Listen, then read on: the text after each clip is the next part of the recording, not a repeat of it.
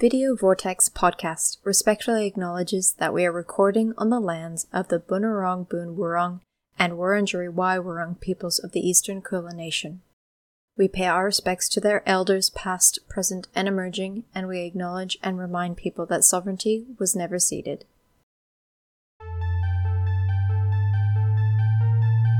What is it that we're watching? Distinguished guests, welcome to Video Vortex. Yes, it's just down there, you can't miss it.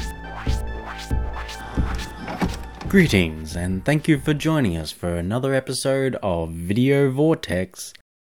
This time, our drive-in series in which we welcome creatives, weirdos, assorted individuals, sometimes couples, to talk about film, their engagement with it, their passion for it, yada yada yada. You know, you're here, you're listening, you'll get it. As the last few days of October draw to an end, we are very happy to invite another horror aficionado onto our podcast. We are joined by the American filmmaker Charles Piper, who you may know from his recent short Malacostraca. Got a little bit of attention in the festival circuit before the world ended. You can find it on YouTube and Vimeo. It is well worth looking up. In fact, this one is a bit spoilers. The short's only 15-ish minutes though, so we highly recommend you take a break, listen to it now, watch it now, and come back and listen to the episode, because we'd hate to ruin the fun, because Malacostraca is rad. You should definitely check it out. So join us as we leap into the conversation. It's just down there, you can't miss it. Are you alphabetical? How do you do? I'm curious. Everyone does it differently. So I'm alphabetical by type, so DVD, okay, Blu-ray. Sensible. But then then, as I said, I split off my nerd. Mm-hmm. I love these. I want to be buried with these collection, and that's all alphabetical. Fair. Then by distributor and nice. Also yeah. Type. I has to be alphabetical, or I can't find anything. Books, I'm fine. Books are easier to find, and they're a little bit more chaotic. But then this is one of the to-watch piles. Wow. That would stress me out. I mean, it's a wonderful thing, but it's also, yeah. I used to be so much better at watching films, but I also, I feel like there was less I was having to do. When I was, in high school, right? Every extra was watched. Every commentary was listened to. These days, sometimes I just can't. I used to be a lot more obsessive and needing to know and wanting to find out and all this kind of stuff. But then as time's gone past, I think a lot of the world's obsession with that kind of thing has overexposed us. I don't need to know a lot of the time. And there's only a handful of films now. I'm like, I actually want to see how they did that. Versus, sure. I'm just happy with my interpretation, and if I pick up a few extra things or I'm doing some research on it for something, then I'll dive deeper. But otherwise, I'm just too much. I mean, one of my favourite films is Things, and I have never looked into the Canadian one. Yeah, Things. Yeah, oh my God, that is a dissociative experience. Yeah, that's one of the reasons why I love it, and I never want to know anything. I love trying to figure out what happened. No, the not knowing makes it more enigmatic and strange, I suppose. Because, if you were to look it up, it would probably just be like, well, they had no money and just made it up. And it's okay. Well, but you watch it and it's just, I've only seen that fully through once, but it was like a portal into another dimension. Time elongated with that. It was an experience. I've seen it at least 6 times now in 4 years. Wow, yeah. I've seen it twice on VHS because a friend of mine had one of the Mondo VHSs and we actually screened that at my old film night twice off the VHS.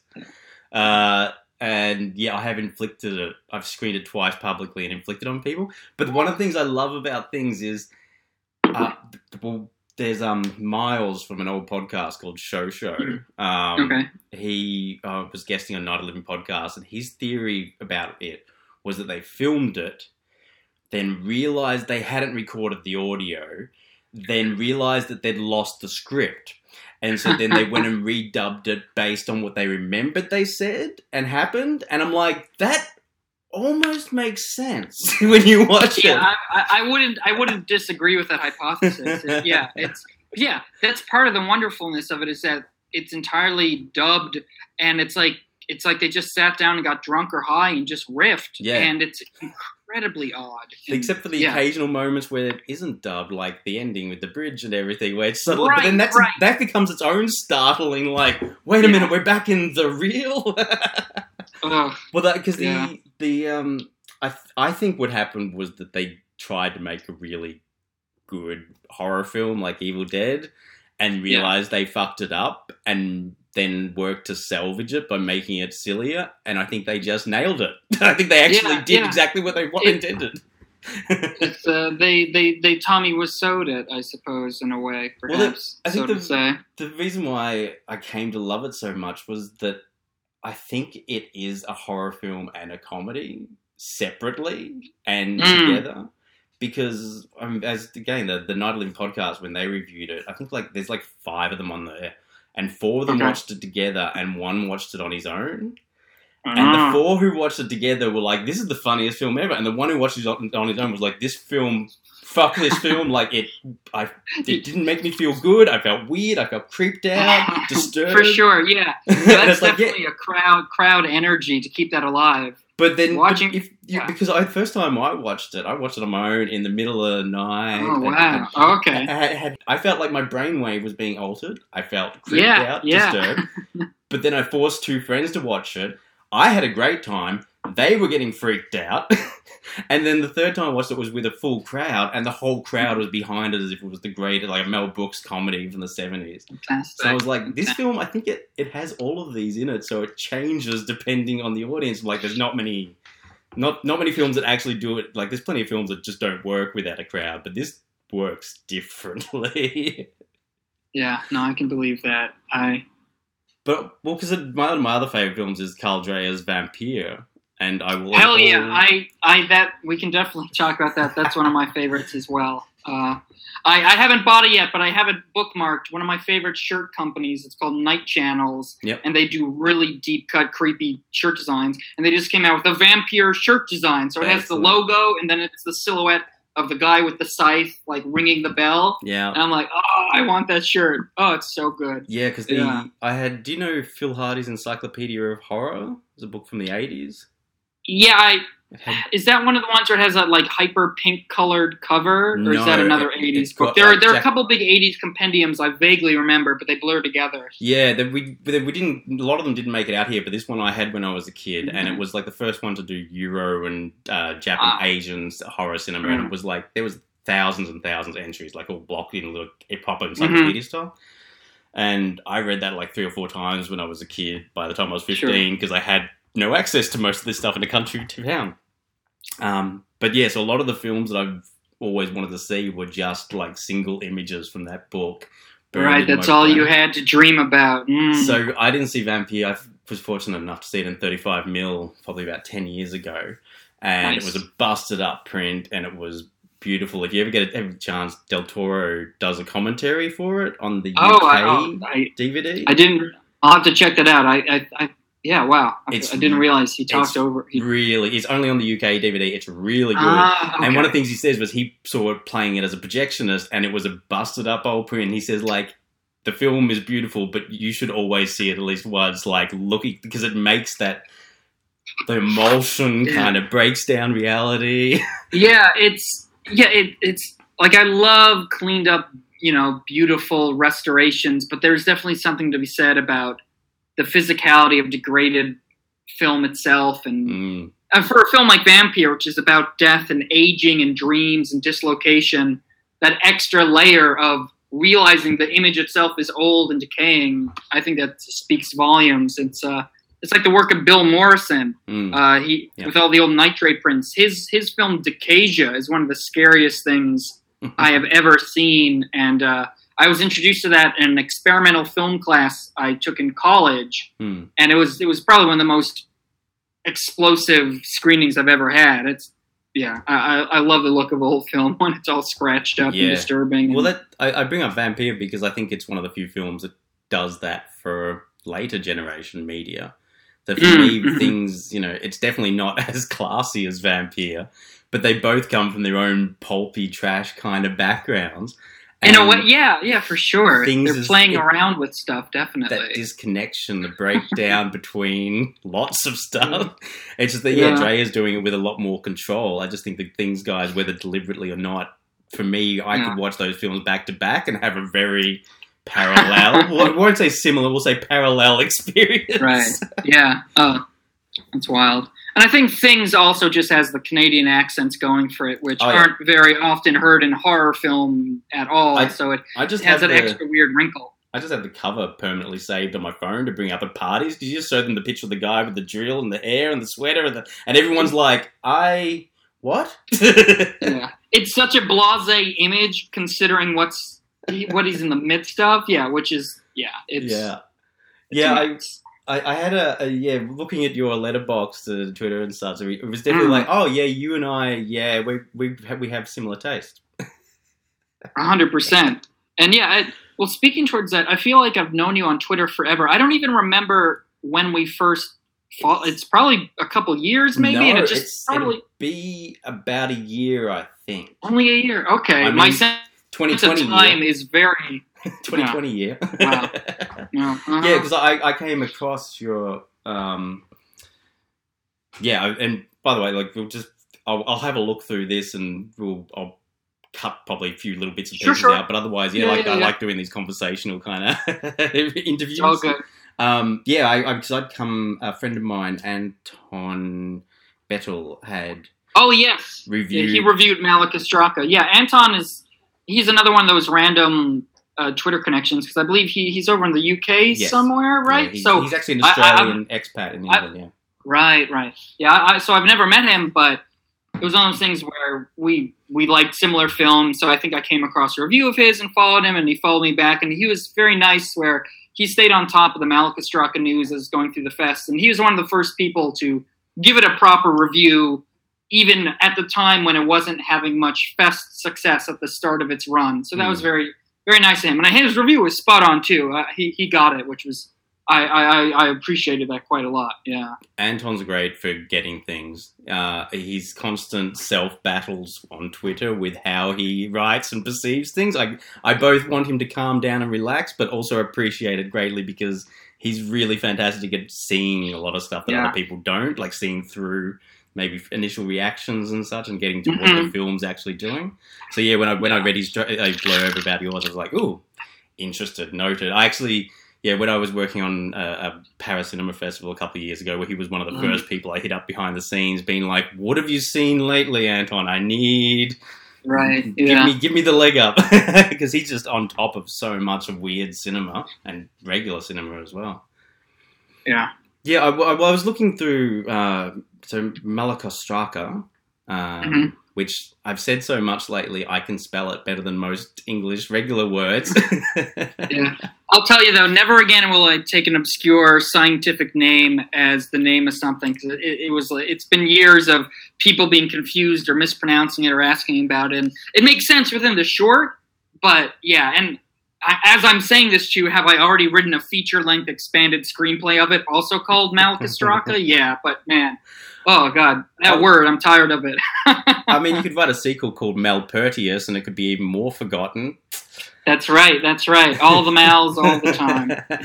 Well, I was looking through your YouTube page, and I've only seen a small fraction of it, and I want to ask you about that at some point, because I felt like, hit another tab. Oh, no, there's more.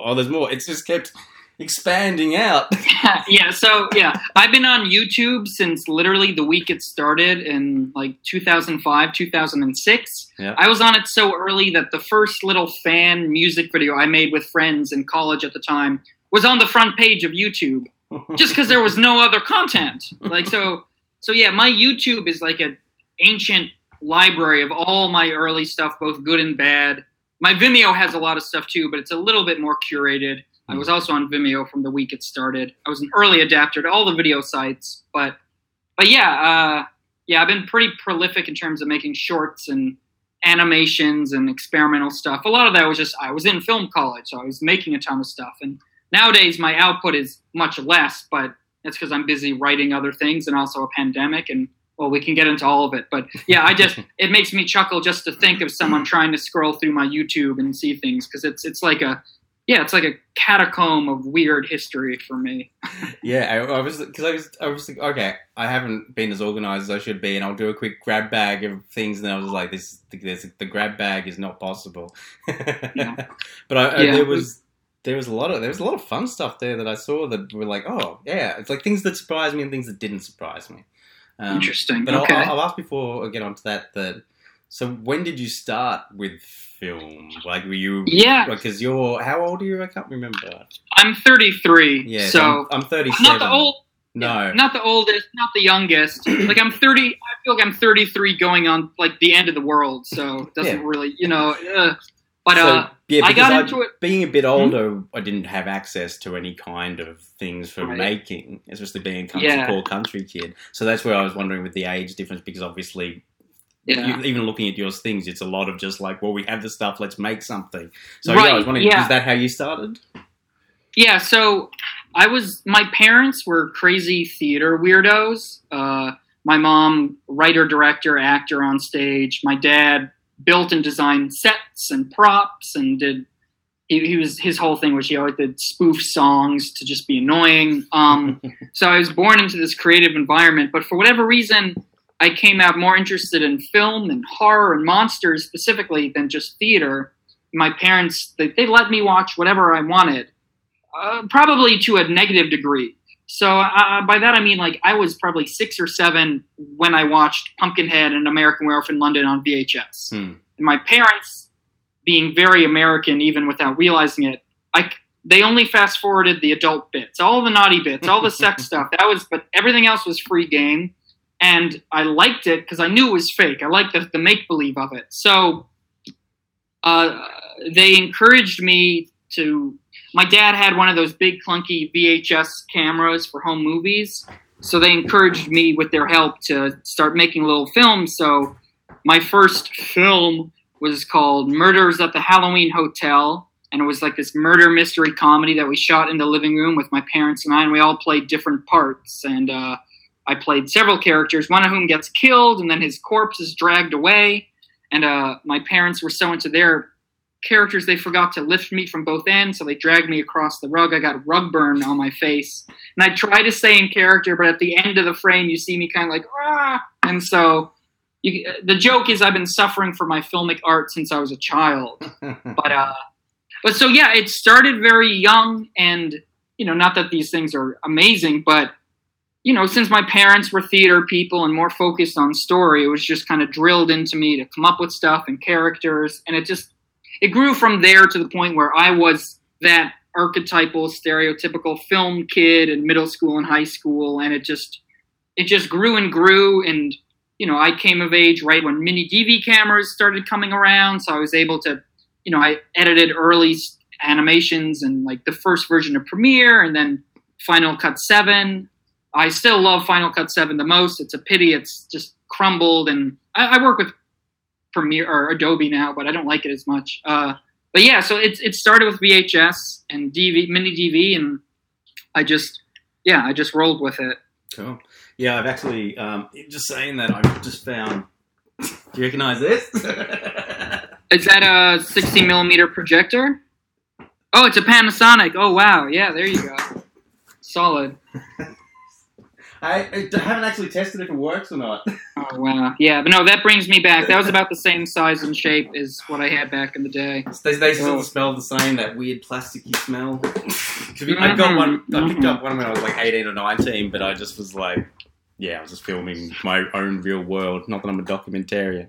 Yeah, my passion was I just watched and I read. So that's why, yeah, I went more the academic route. For sure. I've worked on some indie films in various capacities, so I have a full. Yeah, I've done Funhouse. I've done just theatrical. I've done making. I've done academic. Gives me a nice broad spectrum. But yeah, it's interesting, the theatre aspect, because I feel what I've seen of your work, there is two aspects to it, and there's people and there's objects. For sure, yeah, and I find both equally fascinating. More and more I lean towards people. I think I think it stems from when I was younger and more socially awkward and strange, and I had trouble with people, and I had a sense of trouble about myself, so I became really big into stop-motion animation, and it was a hobby as a kid and as a teenager, and then I went to film school. I was studying film, but I had such comical mishaps and tragedies with my film work. I had an entire 16mm film project of mine stolen in the mail, and I had to reshoot the whole thing the next semester on my own dime. And it turned me off the filmmaking program at this college so much that I stepped away from it, and I went back to stop motion animation because I was like, I can control it all, I can film it all, I don't have to deal with other people, blah, blah, blah, blah, blah. So when I graduated and I was here in LA because this college, for your final film semester, you went to LA, the hope being you got an internship, and you graduate and it becomes a job and you're already a little set into the world of Los Angeles. Mm-hmm.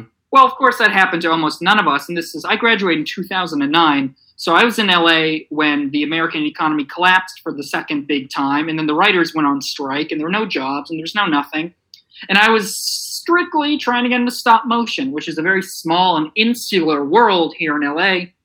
And the thing was, I say anyway. Well, fair enough.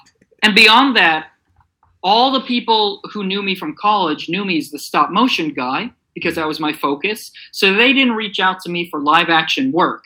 But whenever I tried to apply for stop motion jobs here in LA, the professional animators were like, but you're a film major who went to film school. So can you animate? And I was like, I took animation classes. I'm self-taught. I know how to build puppets and work with latex, but I didn't change my major in the final semester of my senior year because I thought it wouldn't matter.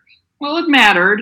And so it was an awkward time. And I mean, I have a deep love for puppetry and creatures. Jan Svankmajer is one of my favorite people, one of my biggest inspirations. The reason I went to the college I went to was because they had a study in Prague summer program. And I applied for it and I got in. So I studied at FAMU, the big film school in Prague, for a month. Like this is what, 12, 13 years ago. And it was wonderful. But yeah, I found myself in LA with no prospects at a time where there were no jobs and the economy crashed. And it was a very awkward wake-up call. And also just the culture shock of coming from the East Coast, where I was born and raised, where everyone is a little snarkier and quick talker and a little bit more in your face, to LA, where everyone was slower and calmer and laid back. And they either were high or they acted high, but then deep down they were just as cutthroat. It was a weird adjustment. So I lost several years just kind of like jumping from project to project and trying to get a footing and trying to prove myself in the stop motion world. But even beyond that, I was young and eager, and I had also just come through a big health scare, and which was a startling big thing. And so it made me even more eager to prove myself. And there's nothing people here hate more than someone who's an over eager, energetic would-be. So it was a perfect storm. And, like I said, I probably lost a couple years going down this wrong stop-motion path for me, and slowly but surely I had to swallow my pride and my ego and shift back to live-action production, working on the art teams for music videos and independent feature films, and yeah, it probably took about half a decade before I had met the right people to continue working with creatively and felt comfortable enough to start doing live-action work again, which is what led to all my bigger... I've done 3 bigger short films so far, the biggest of which is Malacostraca. But I think Malacostraca shows that, yeah, I am just as interested in people as I am objects or puppets, and the best is when they can be married together. Not to say that Malacostraca did it perfectly, but for a short of its size, which had as much insane pre-production traumas and craziness, we can get into that, I'm pretty proud of it, and I think it shows what I can do, but boy, I want to do more. And it's kind of infuriating that all the progress and all the momentum I had has been shut down because of the world being the way it is. But I'm working on I have some new stuff brewing. We can talk. I'll let you have a word in edgewise. But yeah, I have a lot to talk about, a lot of crazy stories. Yes. Well, that's okay. We don't have to fit it all in today. I want to have some regular return guests, so we'll get you back on that. For sure. Even better, yeah. The people and objects thing is, I find that really fascinating. Like I'm also a big Svankmajer fan. I love that, the way that they balance that, especially coming out of a Soviet Union, the way that people can be dehumanized in different situations. That one of the things I love most about Svankmajer is when he stop motion animates people. It's like, well, you can't get more literalization of objectification than that. So, yeah, one of the teachers I had when I was studying in Prague had been in the Svankmajer shorts animated, and my initial excitement to work with him was super dashed by the fact that he was an arrogant son of a bitch who hated all Americans and believed that Czech people had a stranglehold on surreal filmmaking and cinema, and that Americans, other than David Lynch, who we loved, because of course he did, he was like, Americans can't do surreality. And I was there to make a short surreal film based on my love of Czech cinema, and he hated me for it. And he taught the script making class, so we would pitch our scripts to him. And I remember, after I had pitched my script, which was a love letter to the history of surreal cinema in Prague, he was like, your script is the equivalent of someone in a classical sculpture class bringing in an empty Coke bottle, putting it on a pedestal, and declaring it art. Like, those were literally his words. He was such a vicious... Even the other teachers at FAMU behind his back would turn to us and like, we're sorry, he's just a really mean, cranky guy. And like... Czech teaching, it's a more bitter to the point. Like in America, it's like, well, this is great, but, and in Czech, it's like, bad, change it. But even so, this Pavel guy, he took the cake. Ugh. Oh, that's still a wonderful experience, but yeah, that's unfortunately you hear that. I mean, you hear that with doing lots of different teaching fields, but it is pretty frustrating to run into. But yeah, because I wanted to ask you, I saw in your experimental works, and it looked you were doing work with, like we were mentioning before, working directly with emulsions, with scratching, a bit like some of the stone brackage work. Yeah, I love brackage. I figured. I did a lot of that in college. I was taking multiple experimental filmmaking classes, one of which was taught by the infamous experimental film artist Luther Price. He unfortunately... passed away a couple months ago. I think he had a stroke or something, but he was known for cutting up films and doing stuff that was so uncomfortable and perverse that often people were fired for programming his shorts back in the 80s into festivals. He did a lot of stuff that dealt with decay and unease and health and issues with his family. And yeah, he was the teacher who showed Decasia in his class, which blew my mind. But I loved working with the emulsion and physicality of painting and scratching on film. I still have all those 16 millimeter prints, or not prints, the actual reels of it here in my closet. And one day when everything's a little bit safer, more controllable, I want to get it scanned properly in at least 2K. Because the versions that are up in my early YouTube and even in Vimeo, they're like, I would put it into the projector at my college and film it off the screen onto my mini DV to then upload at 720p to Final Cut 7. So none of them look as good as they should. But the art of doing it, I love that tactile quality. And there are times where sometimes I want to just make more of it just for the hell of it. Yeah. Just to continue that thought, because that was one of the things I wanted to ask you about, was your thoughts coming from working with stop motion. Do you relate that to working directly on the emulsion of negatives and such? Because essentially it's another object that you're working frame at a time with. Yeah, I liked it I like both of them for the tactile. They're physical objects, whether they're puppets or working with the film. And with working directly on a film, it's fun because the strips of film become art objects themselves that could be displayed or shown. And it just... it was fun, and it made me feel like kind of a mad scientist. Like a lot of those works I was doing when I was living in small dorm rooms, so I always had to keep the windows open because the chemical smells would be overpowering, or I'd have to hang them up to dry in the tub in the bathroom, and it felt like this weird alchemy. One of the ones I did, it was so sticky that it gummed up and messed up the projector in the shared common space of the college, and it was kind of an infamous embarrassment, but that's experimental film for you. What are you going to do? But yeah, one of my favorite university classes was an experimental film subject. That's where I got introduced to like Dusan Makaveev and Sweet Movie and things like that. So Sweet Movie, sure, yeah. Yeah, I think it's one of the great losses of cinema. The most universities don't have an experimental film class anymore because it's a pity. I mean, even when I was at Emerson, they didn't have an experimental film class, and I had to take an experimental film class at MassArt through a consortium program that connected the colleges. And it was at the point where I was like, I'm going to another university entirely to take the class I want. I almost dropped out of Emerson. The reason I stayed was I ended up getting into a comedy troupe because I had some friends in there, and I was socially awkward and wasn't big for the stage, so I didn't think I'd be a part of it. But my friend who was already in the troupe was like, well, sign up. You could be our animator. You could be the Terry Gilliam to our flying circus. And I'm like, oh, of course. And then once you're in a comedy troupe, you end up becoming a part of it. And by, before you know it, you're on stage and you're writing.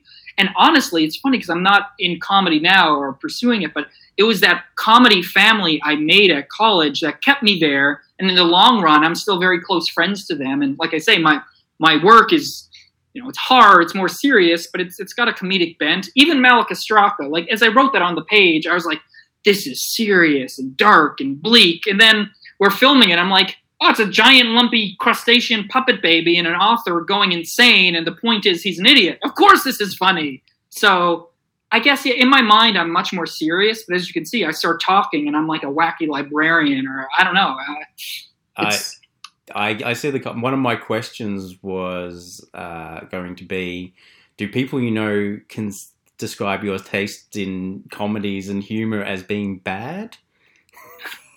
Well, maybe like bad taste. Untrustworthy? Yeah. No, well, again, a lot of my friends out here in LA are comedians or stand-up comedians or sketch artists or experimental clowns even.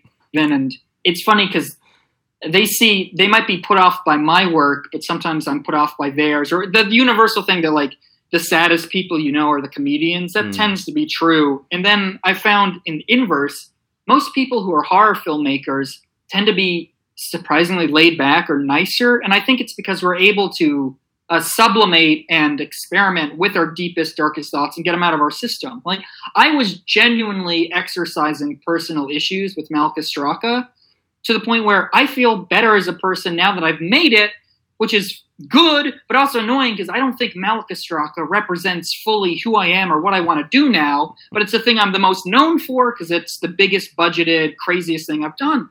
So even the Malacostraca feature, without spoiling too much, because it clearly hasn't been shot yet, for the longest time, I didn't want to make a feature out of Malacostraca. The short took almost half a decade to get made due to health issues of mine I was working through, and financial. I don't come from money. I'm not wealthy. I had to do an epic fundraiser, and we got a ton of money, but not enough to do it immediately according to our first budget.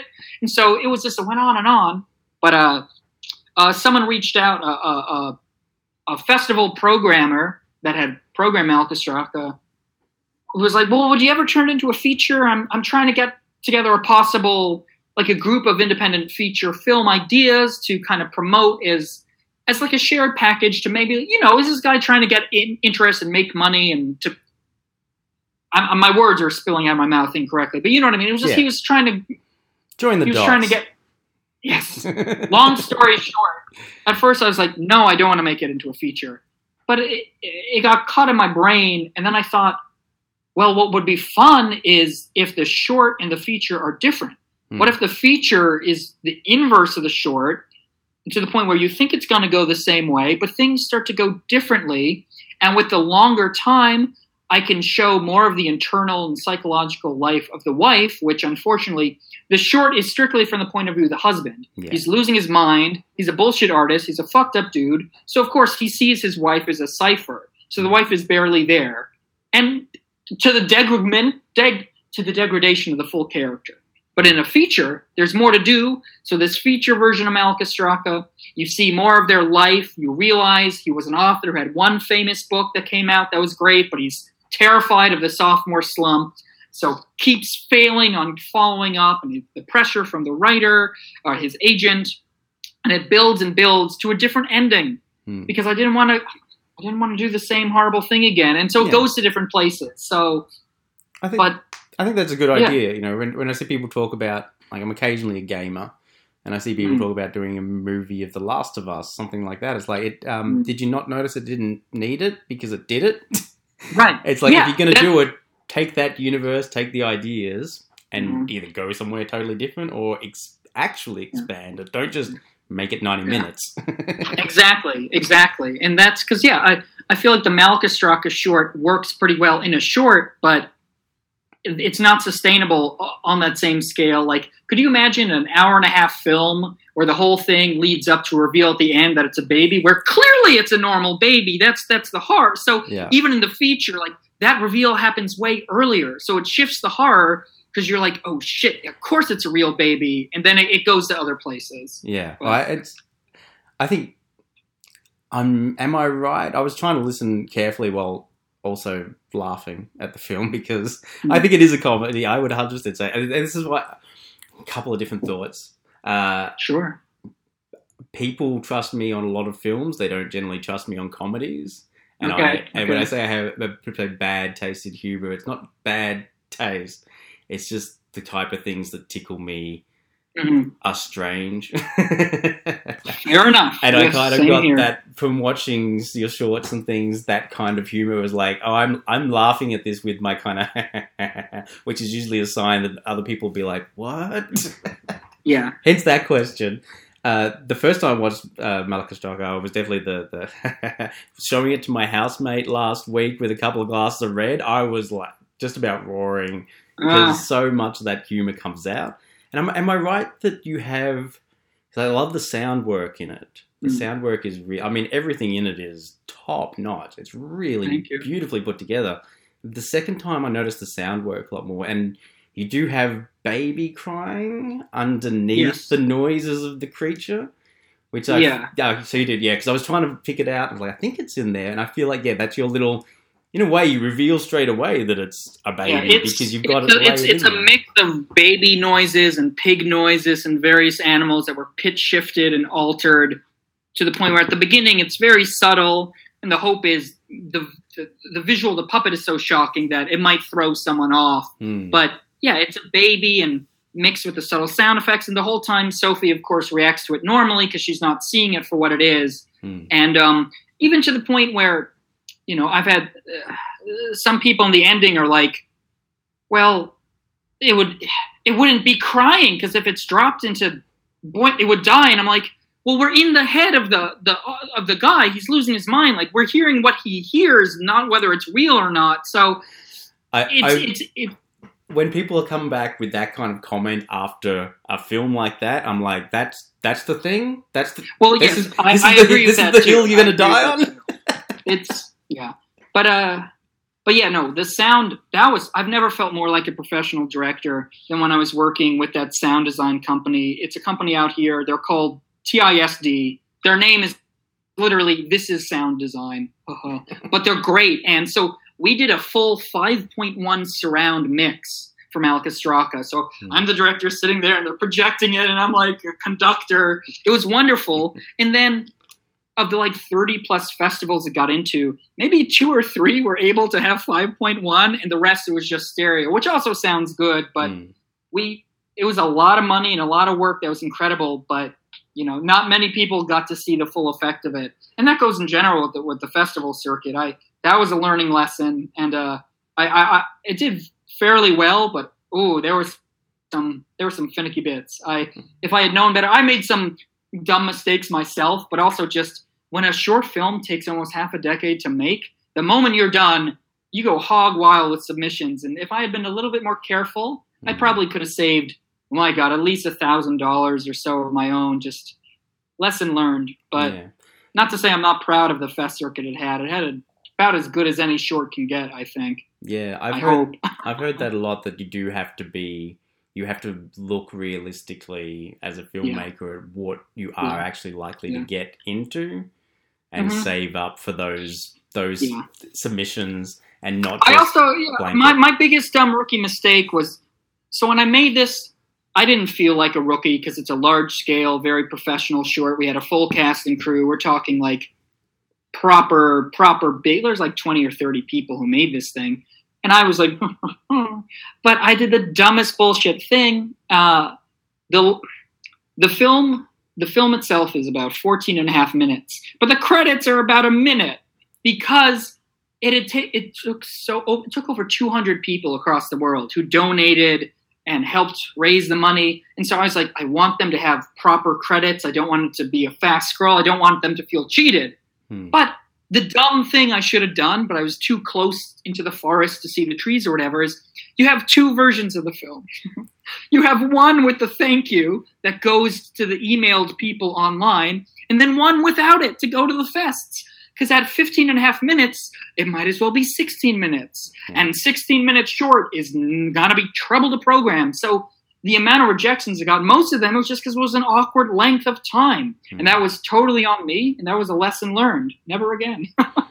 Well, I think that's exactly the kind of stuff that's really important to people to hear. I mean, a lot of you go to a lot of Q&As and things, and you get these questions about what kind of camera did you shoot on, how much was the budget, and it's like all of those are variables that you kind of have to deal with, and there's, you can get a bit of information, but it's not, it's the stuff like that that is actually what people should, they don't even, God, the stuff they don't know. I wish someone had told me that beforehand, and I would have been saved, because, well, for instance, it got into Beyond Fest, which is the biggest horror festival here in LA.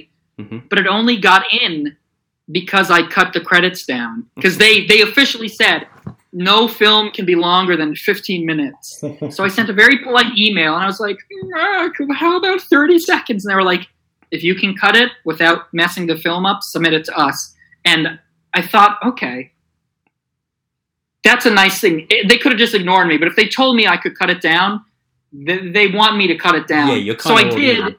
And it got in, and then I found it after the fact that the person who told me to cut it down was a programmer who'd also programmed Boston Underground, which I had submitted to, and I didn't get in. And it was a length thing, but she loved the short. Yes. So then I cut it down. I got into Beyond Fest, and it was like played at the Egyptian Theater here in LA. It was awesome. Yeah. What was her name? Is it her? Oh, God. I'm having a total brain fart. It's been such a chaotic year. That. I think I might have met her. If it's a, is it a her? I can't. Mm-hmm. Yeah, I think I might have met her.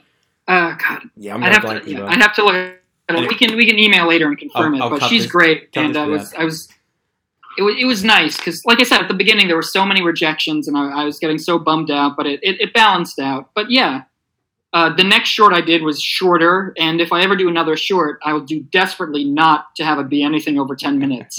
I'm producing a new stop motion animated short right now, actually, and I hope that'll be 10 minutes or less. Yeah. Excellent. Yeah, because I'm not a big shorts person. It's only in the last couple of years I've been like, oh, there's actually some really fun stuff here, and I need to dig through it. I think even as a teenager, like at 12 years old, I loved 3-hour films where you just kind of settle in and soak it up. I like long films too. There's something about just being able to settle into another thing for a strong period of time. I feel that. And so I think that was actually one of the things about your short that really actually appealed to me. It didn't feel like a short. I actually felt like I got a full meal. That was my intention with it, perhaps dumb, because I was like, I don't want to make just some short one-scene jump scare to go viral on the internet. I'm going to be the big, bold filmmaker who makes a short that has a beginning, middle, and end. And I shot myself in the foot a little with the length of it, but it's also minus the end credits. It's right. It should be. Yeah. The story is 14 and a half minutes. And I think the editor did a wonderful job. His name's Matt Latham. He's edited a lot of features, some horrors, some comedies. If you look him up, you'll see a goodly amount of credits. And he did a great job because similarly, like, the puppet is amazing, and it was designed by a famous effects artist. We could talk about him in a bit maybe. But it didn't work fully on set the way we wanted it to, just because, of course, puppets never work on set. So there was a lot of things that had to be edited to work around the puppet, and it made the film better. You know, the Jaws effect, if you will. So, yeah. Yeah. Tell me about the special effects. So the puppet, all the various forms of the crustacean baby were designed and built by Gabe Bartalos. He's an effects artist I used to work for out here in LA. He did Basket Case 2 and 3. He did Brain Damage. He did all the prosthetics on Matthew Barney's Cremaster cycle back in the 90s. He designed Leprechaun. Like, he made Warwick Davis into Leprechaun. So it was this wonderful thing where I grew up watching his monsters. Then I lucked out into getting a painting assistant job at his special effects shop. And then luckily enough, they just got, like, a month or two after I started there, They were commissioned by an infamous Norwegian artist who wanted some creepy stop motions to be projected in his art galleries. And Gabe knew I did stop motion, so I was able to ease into becoming an animator and editor of the animation there. So I ended up working at this company. They're called Atlantic West Effects, off and on for like 2.5, 3 years. So it became, you know, a working relationship, and to the point where later down the line, when I felt like the Malacostraca script was strong enough, I emailed it to Gabe, and I was like, would you want to work on this? And he said, hell yeah, he liked it a lot. And since I wasn't just a random person emailing him, I was an acquaintance and a worker, he gave me a very decent price for the amount of puppets he built. Mm. It was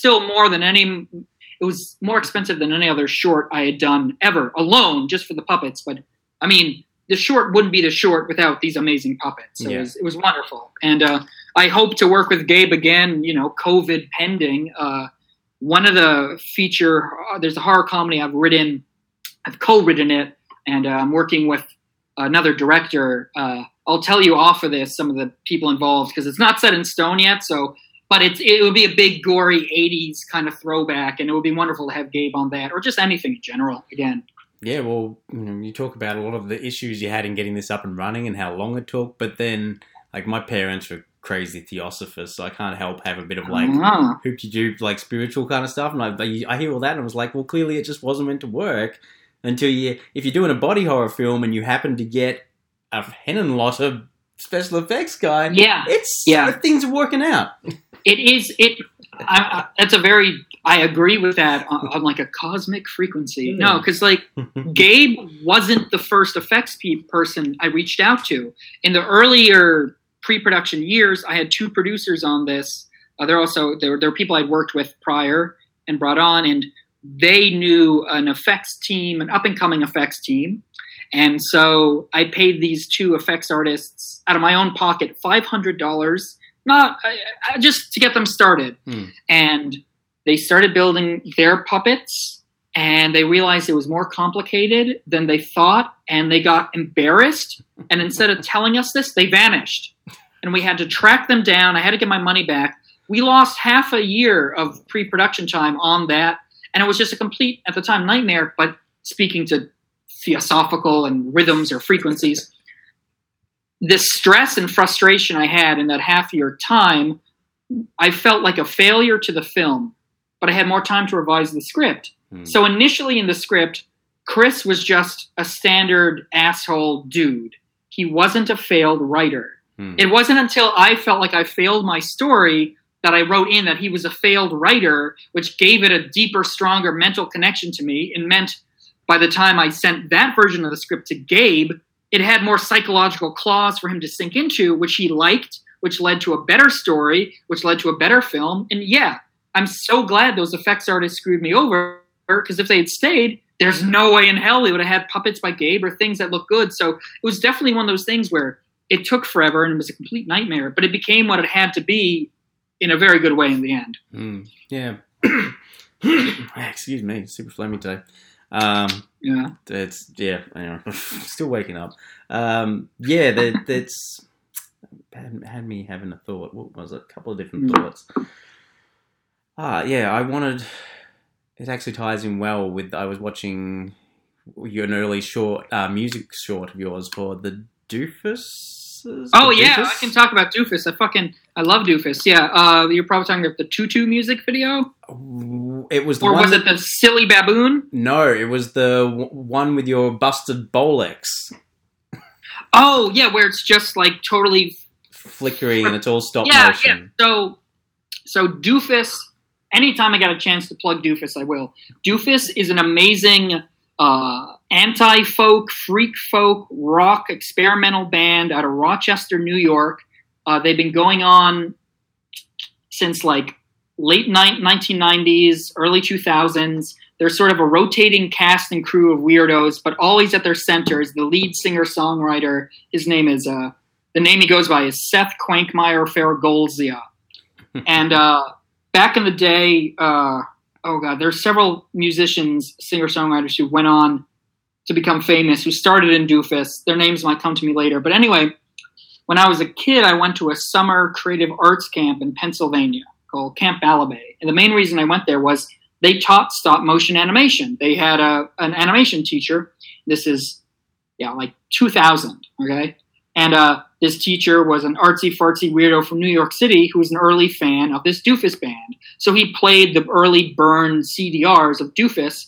So I learned stop motion to the background music of this crazy, random, underground Rochester, New York band. So I became friends with them on early Facebook. And by the time I was in college, they'd come out with some new albums, and I wanted to do music videos for them.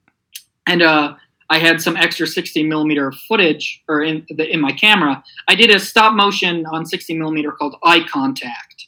That's probably my favorite short from college. But there was more film left over. So I just animated those objects, and that was just like weird shit I had in my dorm room. Mm. And then when the footage came back, there had been a problem with the Bolex camera. The registration claws weren't pulling the frames down, so it was all flickery and fucked up.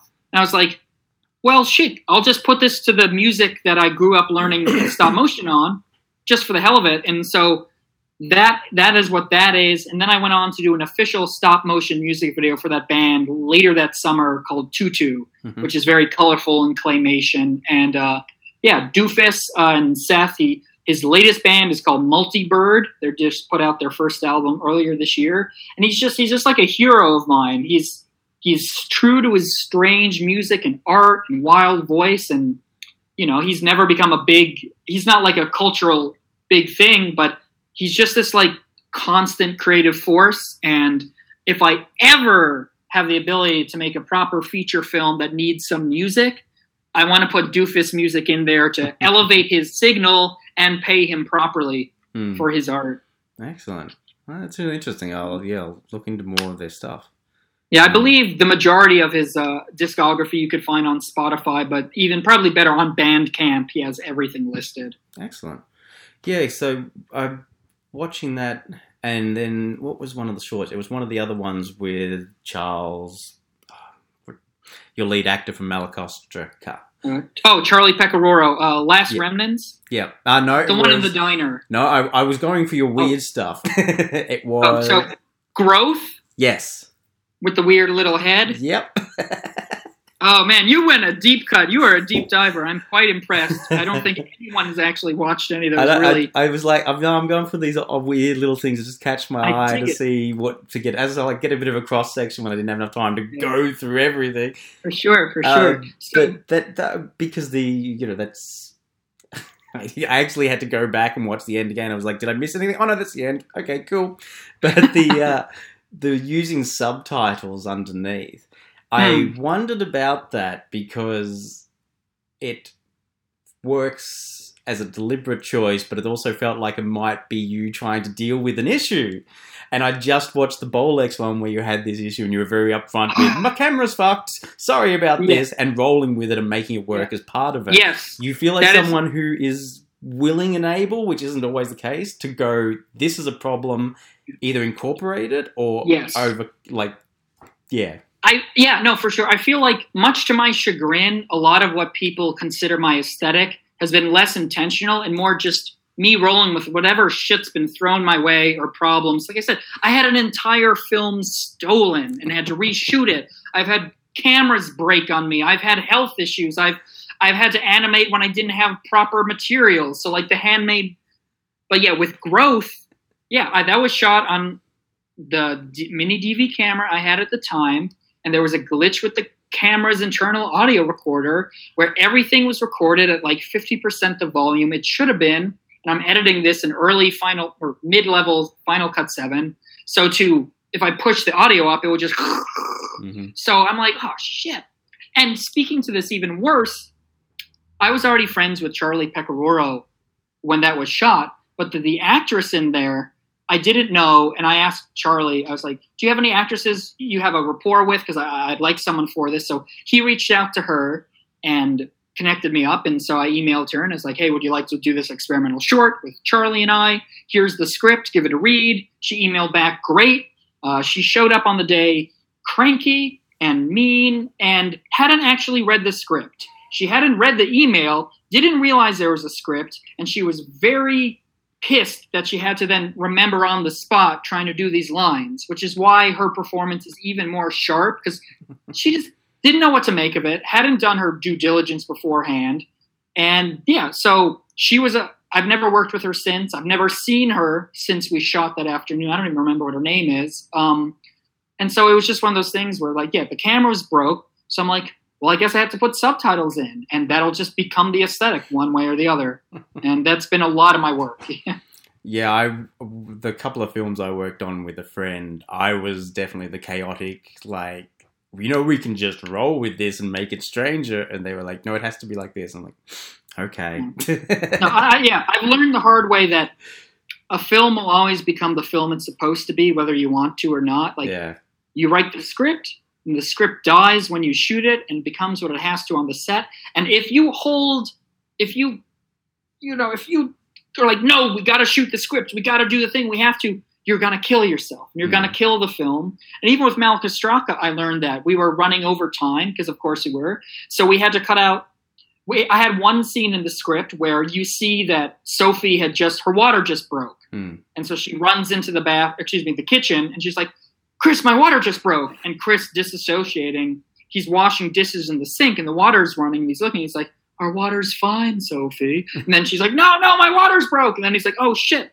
And I thought that was such a funny comedic moment, but we were running out of time. The producer was like, we need to cut something. Can we cut this? And I was just like, yes.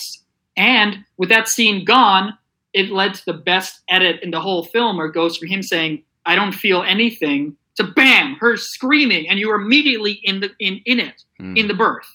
So yeah, rolling with the punches, it kind of hurts to do it in the moment, but you can't keep a stranglehold on the script. It becomes what it has to become. Yeah, it's definitely the case. You know, there's so many bits that we've talked about that overlap with my previous conversation with Roger and Christine from the Marshes, where they're shooting an independent film like 3 hours outside of Sydney in a location that takes an hour and a half to drive to each day. It's rough. That's rough, yeah. Well, I know the feeling. Like the outside location for Malacostraca, that was like a 40, 50-minute drive out of LA. It was at the base of the Los Angeles Crest Forest mountain range here. Mm-hmm. And that location, I wish we could have filmed in the other direction. That stream was on the grounds of an abandoned Buddhist monastery. So there are all these creepy full-scale Buddhist monk statues everywhere, but they were crumbling and some of the heads had been knocked off. And the whole thing was scheduled to be demolished like a month later. So probably none of it's there anymore. And that wasn't the film. We couldn't shoot it, but it was such a weird place. Oh, as you call somebody up and say, "Bring a camera down. We're going to plan 9. This just shoot 15 minutes of footage." I wish. If it had been public land, if we could have snuck onto it again, I would have. But it was a very hard location to get. It was gated. It was a whole complex. Now, going back a bit, I meant to ask earlier. What is it like to grow up as a YouTube person? Because I've been on Twitter for 10 years, and that's been my only really consistent for that long a period. But it's not the same. It's still me just being an old man yelling into the. For sure. Let me just set this straight. I hate YouTube. I hate what it's become. It's destroyed the internet. It's destroyed people's attention spans. Gen Z is fucked in the head because of YouTube and then all social media. Like I was born in 1986, so I'm an elder millennial. I'm like of the last age group to have been born before the internet was a thing. So similar, you've got a couple years on me, but same difference. So like YouTube started my freshman year of college, okay? And that comedy troupe I was in, my friends made the first mashup video, period, on the internet. It's called Brokeback to the Future. They made that trailer, and it became like the first viral thing on YouTube. But it was so early on YouTube where they didn't even upload that onto the comedy group's account. They just put it up on a friend's account, so they didn't really understand what it was. And so I have all my stuff on YouTube, but I don't really add new stuff to it. Vimeo is where the things I feel the most connected to are, and some of my earlier stuff I've uploaded on Vimeo in a slightly higher quality, but. The YouTube, it's like my vestigial tale. It's like an archive of my history. But I hate YouTube, and it's just now I just watch it for like news clips and late night talk shows, you know, but I'm glad all my stuff is there. And sometimes I scroll back and get a kick out of it, but yeah, I Vimeo is, and I don't like Vimeo now either. And I have my own grumps and gripes about that, but it was interesting. My friends were like, shit, if we just were a couple years younger and we were putting up our stuff on YouTube when it became bigger, I don't know. I feel like I either should have been born 20 years earlier or like a decade later. I don't know. I feel like I'm slightly misplaced in time because my interests skewed towards the cinema that was able to be made in the 70s and 80s when there was a financial institutions in America to allow for mid-level, more unique, individualized experiences. But by the time I grew up, like, yeah, I feel like I missed, I don't know. I'm just frustrated by time, I guess, is what it comes down to in a general sense. You're certainly not alone in that. Like, it's for us people caught in this transition period.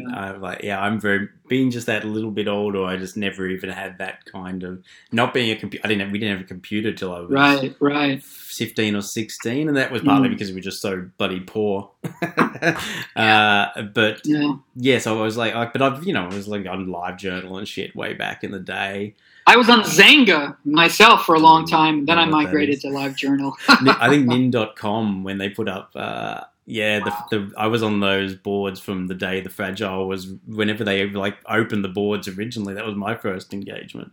But it's lots of more broken up and things that are gone now, so I still have a bit of that old world experience of like, the history is departed. I feel like I came of age on a Harry Potter message board of all loathsome things. And, you know, I was the moderator of the creative writing subsection. And I got so tired of all the bullshit fan writing other people were doing that I wrote spoof fan writings just to annoy people. And it was like a whole ecosystem of weird teenagers learning to be who they were. And yeah, all that is faded away in the mist. Oh, thank goodness. Maybe for the best, but still. But yeah, there is now... And it's hard being a creative because you have to be a marketer as well. Yeah. Oh, my God. And I learned that the hard way with doing these fundraisers, especially for Malacostraca. I learned to be pretty good at them. I feel like I'm better at fundraisers than most, but it also helped. I've been on Twitter so long that, you know, the people want to do a crowdfund, but if you don't have the crowd already, you're screaming into the void. And even when you do have the crowd, it's a lot of void screaming, and you have to be careful about it. But... it's exhausting, and yeah, a decade in LA has made me better at it, but I still don't want to do it. I wish to not have to. I hope never to do another fundraiser again. I didn't want to do one after Malacostraca, and I did, but that was with a fellow writer-producer who stayed the course, so I wasn't the only one being the dancing monkey online about it. Yeah. And, it's a lot. I think that is very key, is figuring out how to, you know, to have a group of people who can kind of take that bundle and run with it. Some sort of, you know, network definitely helps, even just beyond the fans, just like some people who can, keep that ball rolling. I know doing the podcast, like part of me getting into this was like, I'm tired and should not be relied upon. So as long as we can do it within the constraints of me being tired and unreliable. No, it's all good. We all are, but we all got to reach out and, yeah, like, you gotta keep the ball rolling. Speaking like you said, a decade on Twitter, it's definitely rotted my brain. But I've also met some friends through it and good people and creative compatriots. And there's an artist in England who came across me randomly. His name is Chris Alsop, and he does these amazing, realistic, hand-drawn, like etched things of surreal imagery. And he just liked my script, so he started doing just some concept art for me just because he wanted to be involved. And then the writer-director of the stop-motion I'm producing loved his art so much, he's incorporated his art into the stop-motion as, like, chapter headers that are going to happen throughout the short. So now he's getting, like, paid professional work. And fellows in England we've never met, so that's all thanks to Twitter. So, yeah, Twitter can make it – it's angry and it's tough, but for me – I do my damnedest not to respond to anything negative that doesn't deal with me. And I also know, like, so many people don't actually read or look at other people's stuff. So, like, if I come across a review and I like it, I'll write the person and say, like, that was spot on, or I really enjoy this. And I tell you can make someone's day really easy. And it stands out all the more because, like, what? Someone's being nice on Twitter? So I think, not that it was, like, me trying to be sneaky, but after being a friendly face comparatively to others, I think that's what helped the Malacostraca fundraiser, because I had critics and reviewers retweet my fundraiser stuff, and they never retweet that because they don't want to open those floodgates. But so at Twitter, it can be good, sort of, I guess is what I'm saying. I don't know. I burnt out on it for a bit, and actually being angry is what brought it back to life for me. And you've noticed that. a little bit, maybe, yeah. It is my vent space a little. And sure. I think we actually haven't even plugged our Twitter handles on the podcast. Oh, because I was like, it's not that I hide it or anything. It's on it's out there, but it's right. Steps. If you're coming to me for films, I try to think about films on Twitter, and then I end up just swearing at politicians again. Yeah. Well, it's tough because like the reality's in such a shitty space right now, and what you have happening in Australia is pretty much like the exact, it's like you're just an antipodal America. Like your politicians are just as corrupt and fucked here in America. So like, yeah, I'd be surprised. All the Australian friends I know are just as angry and just as mad as you are.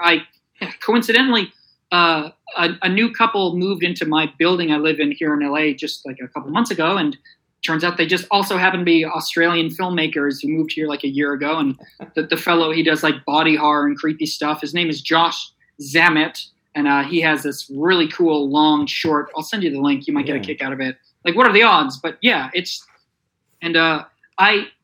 neighbors who used to live next to me, it was another Australian filmmaking couple. It was one of the Spirig brothers and his wife. Oh, yeah. And so I'm friends with them a little. They've moved into the Valley. This is a tangent, but I don't know. I feel like whenever I meet Australians, I click with them well. And I think it's because like, we're all just mad at similar political situations, and I don't know, or maybe I just luckily have met a lot of Australians who like the same stuff. I don't know, but you're like Legion. You guys are everywhere. Yeah, we do. We do spread a bolter pie.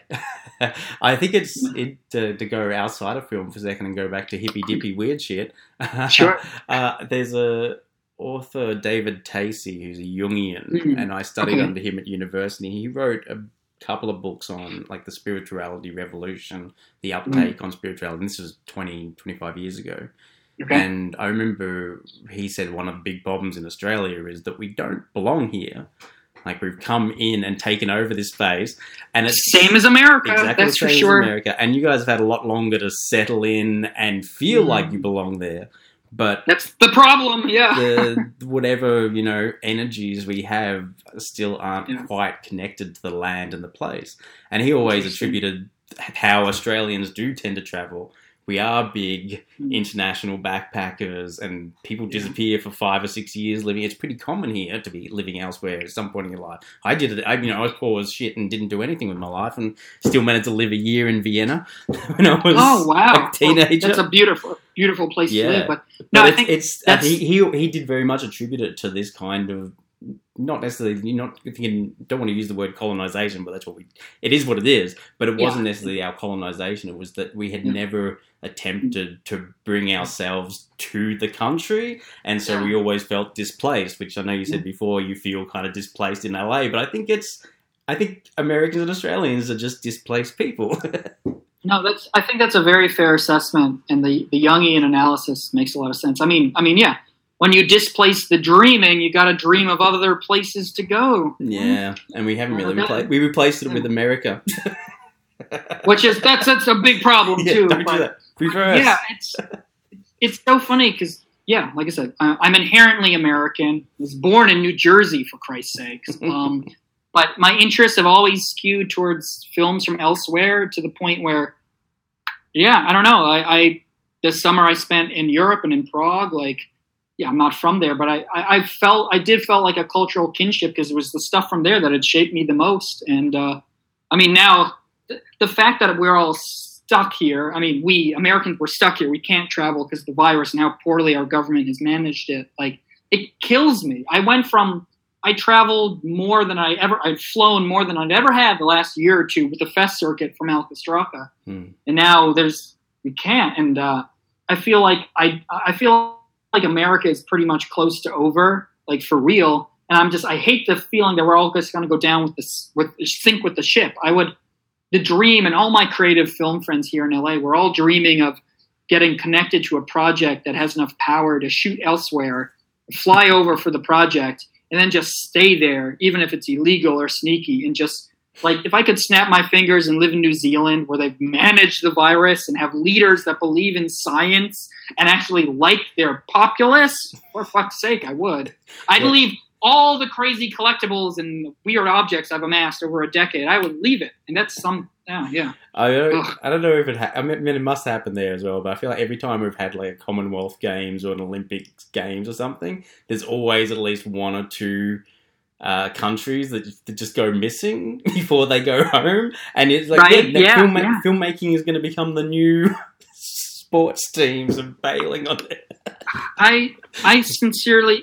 It's funny, like, my joke used to be that I just want to make at least one feature before the end of the world. Mm. And then this year, it's like, was I hoping too much? I don't know. Like, I didn't want to make another short after Malacostraca. Yeah. Then I made another short because a writer approached me, and I thought this would be a fun experiment to write or direct another person's script. And if I don't do it, it'll mean a year of stressing about the Malacostraca Fest circuit without anything else to do. So I did this other short, When We Dance. I forget if I even sent it to you. I haven't. Maybe. I saw the trailer. I'll send you the teaser link. It's not horror. It's a romantic tragedy with kind of supernatural Twilight Zone-y elements. Mm. I think it's a lovely piece, but it's not a brain baby like Malacostraca. It was the writer allowed me to revise the script, so I made it a little bit more obsessive and quirky in me. But it was more of an experiment. I like it, but it's not as personal, but. And now, I had another feature I was writing that I wanted to be my first feature to shoot this year back in New Jersey, based in and around locations I have access to through my parents and their community theater. I thought that would be, not mumblecore, but like low budget, skeletal crew, indie horror film, supernatural body horror, of course, but there was no way to safely shoot it. So I spent this year revising it and making it bigger and more dramatic on the page, hoping that if it reads bigger, maybe it'll get interest to be produced later, but who knows? So I have another short beyond the stop motion one I'm producing that I've written that I want to make, and it could be made safely. But again, that's a budget, and I don't want to do a fundraiser.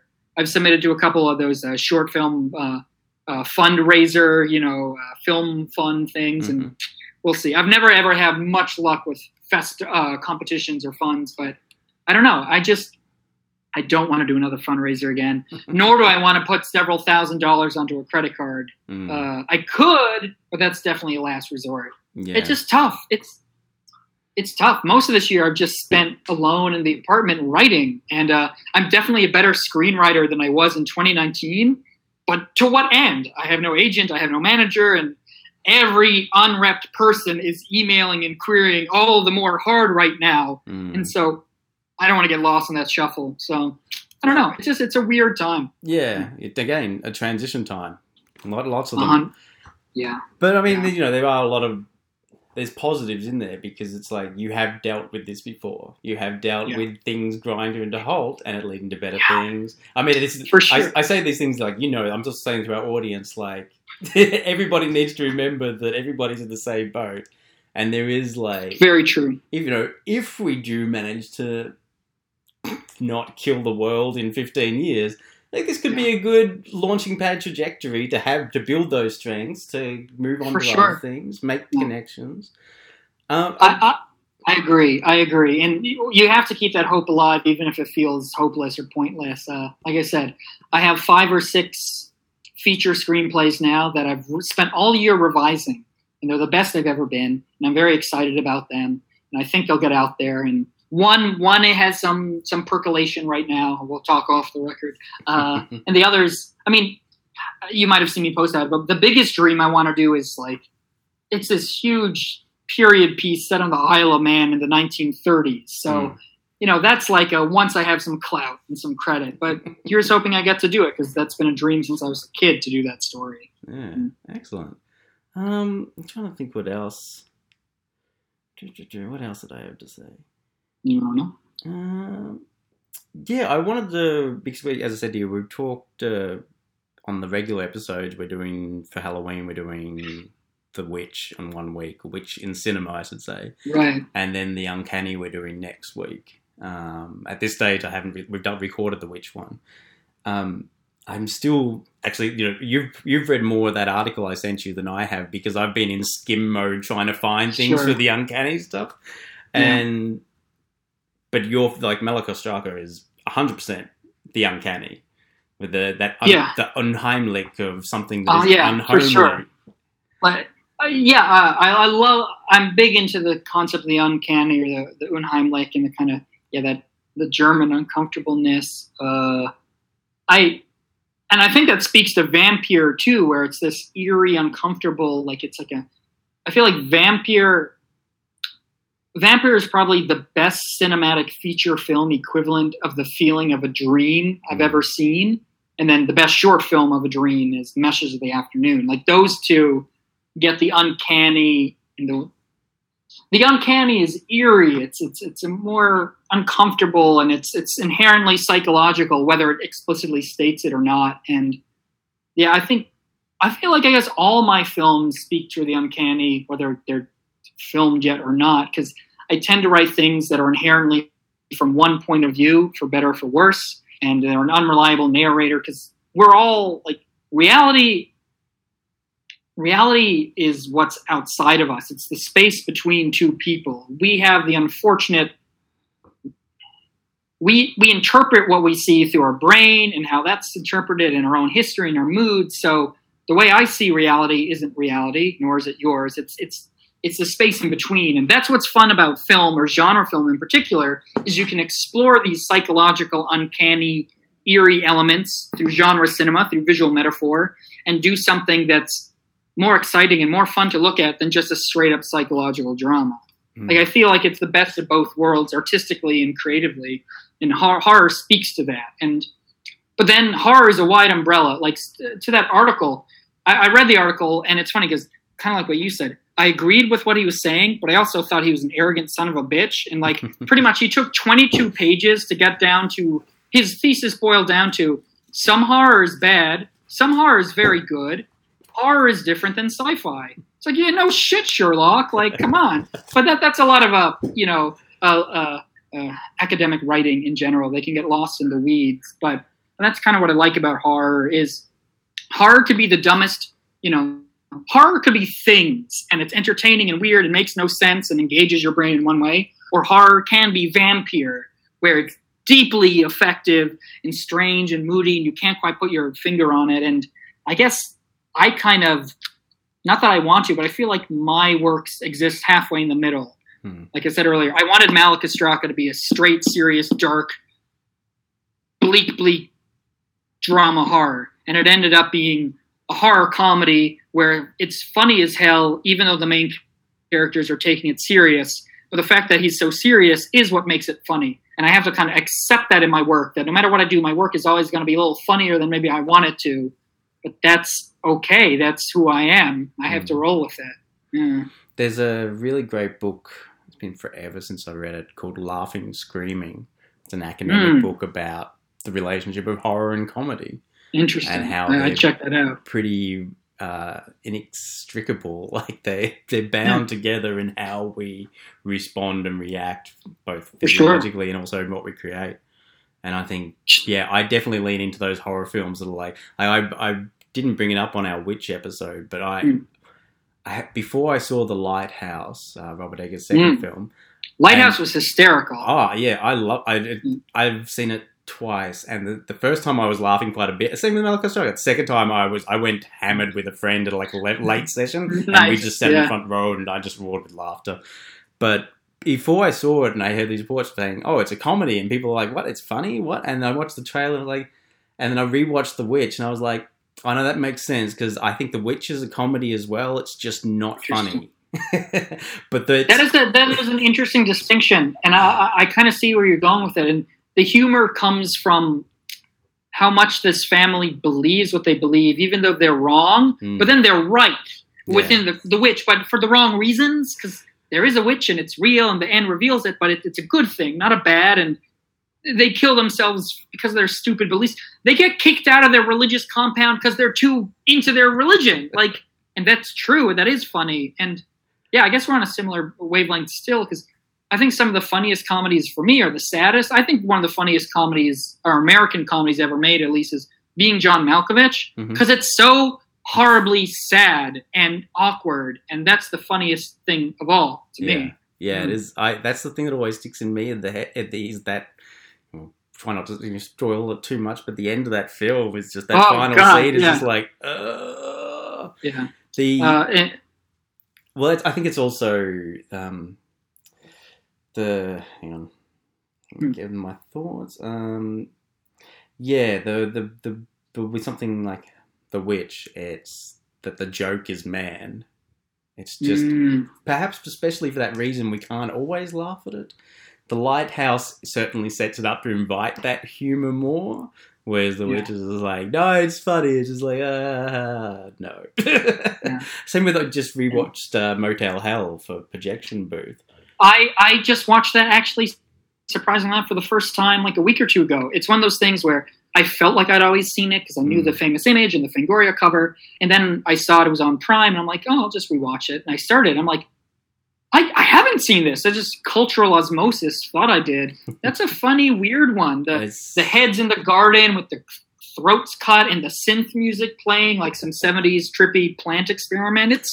It's not a good film, but it's kind of great at the same time. I'll let that pass because you've only seen it once. I think if you, you'll find yourself revisiting it or showing it to other people. Settle into it, And I've seen it like, I don't know, 10 times now. Okay. And it's one of my favourite cannibal films. Interesting. And I think you mentioned that, again, hippy-dippy, but there's also capitalism in there. And it's like, it actually... Oh, for sure. It fused a lot of these weird elements that at the time people weren't seeing were already in the process of being fused. That's right. That's a very good point. And that also speaks to what's so fun is a lot of these things that were disregarded as just genre exploitation. It's like, no, every film is inherently a reflection of what's going on at the time, whether they're conscious of it or not. And sometimes they're conscious of it, but are clever about it. And especially with horror. So so that should be a carnival mirror to the awkward reality of whatever it was made in. Yeah, I highly recommend it. I think it's due maybe... next, maybe even this week. Maybe I spoiled it. Motel Hell, the Projection Booth episode was pretty fascinating because there's a lot of details in the background that I didn't know. Fantastic, I'll check it out. That made it even more interesting to me. I might even have to shoot you the original screenplay before the English director came on because it's quite a different film. Interesting. It's almost like a Zucker Brothers film in the original script. Okay, cool. But yeah, that's another one where it's like, I mean, again, I do not spoil the ending because it's one of the greatest punchlines in cinema. But the film could almost be just a setup for a single joke. Yeah, that's true. The way it plays with that comedy of humans and people and the society we build, very much like The Witch and The Lighthouse in its oddball way. Yeah. What was the other thought? Hang on. So is so the article we were talking about was Children of the Light by Bruce F. Carwin, which I stumbled across in my research recently, and I think I read it for my thesis like 10 years ago. But essentially he's arguing that there's good and bad horror, and that a good horror film is one that elevates its audience, or sort of helps them to process things, and whereas a bad horror film is one that just terrorizes an audience and then dumps them out without having stitched everything back up. Do you think Malacostraca is a good horror film or a bad horror film based on Bruce's? It was a good horror film for me because I personally exercised my fears of fatherhood and self-worth and creative aspirations. I got it out of my system. It elevated me. I feel like I'm a more comfortable person who's less afraid of those elements and less afraid of being a failure. But as to whether it's good or not to an audience, it really depends on the audience members. I've had people react extremely negatively to it, hated it, whether personally or just online. I've had people really like it, and that's fine. It's up to them. I think some people can look at it and find it an interesting psychological thing and get those themes and feel elevated. And others can just be put off by the baby killing, and whether that's personal to them or not. I've had people react to it who are like, wow, you really show that postpartum depression can happen in a man and not just a woman, mm-hmm. more power to you. This needs to be shown. And then I've had people say, like, fuck you, how dare you? Don't you know that the death of a baby is the worst thing ever? And I'm like, yeah, that's why I wrote it. I wanted to explore that. That was the scariest thing to me. It's like, it's two-part. It's like the worst fear would be being in a marriage with the wrong person and you can't get out of it. And also losing your mind for whatever reason to the point where you don't see what's real. And yeah, could you imagine inadvertently killing your own child? It's horrible. Hmm. So I do think when people come away from it thinking I was doing it, I've had some really mean reviews that they're like, this is just exploitative shock and it's obvious from the first scene what's going to happen at the end. And I'm like, yeah, that's a point to a point. He's a bullshit author, horror writer. What is he going to do with a crawdad? He's going to boil it. And the feature does that a little differently. Huh? But yeah, people have the right to their individual response. But for me, it was definitely a good elevated experience. Well, yeah. I think that's a lot of where my issue with Bruce Kerwin's writing is that, as you said, mm-hmm. it's like, it's really good stuff to state to then realize what's wrong with it.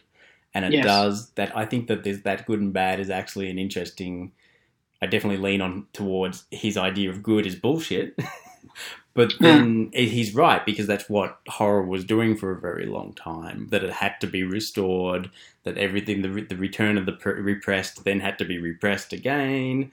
Yeah. And it's, you know, with it's really, I mean, the Europeans were already messing with that a fair bit, but sure. America blows the doors off it with the 70s, Night of Living Dead, Texas Chainsaw Massacre, Carrie, with no neat ending, no cleaning up.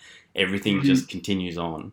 And I think that horror is a problem where it leans too much on that, just as it lean too much on tidying everything up. But I think that what you were saying is like that, yeah, Malacostraca is a bad horror film from Bruce Kerwin's perspective. But it's because you're dealing with those things and you're not dealing with them in answerable ways, because there aren't answers to them. The answer is to create the art that deals with it. Yeah. The good horror films create the art and then say, but it's fine. Whereas I like that your film is very much, it's not fine because another person's going to be dealing with this problem.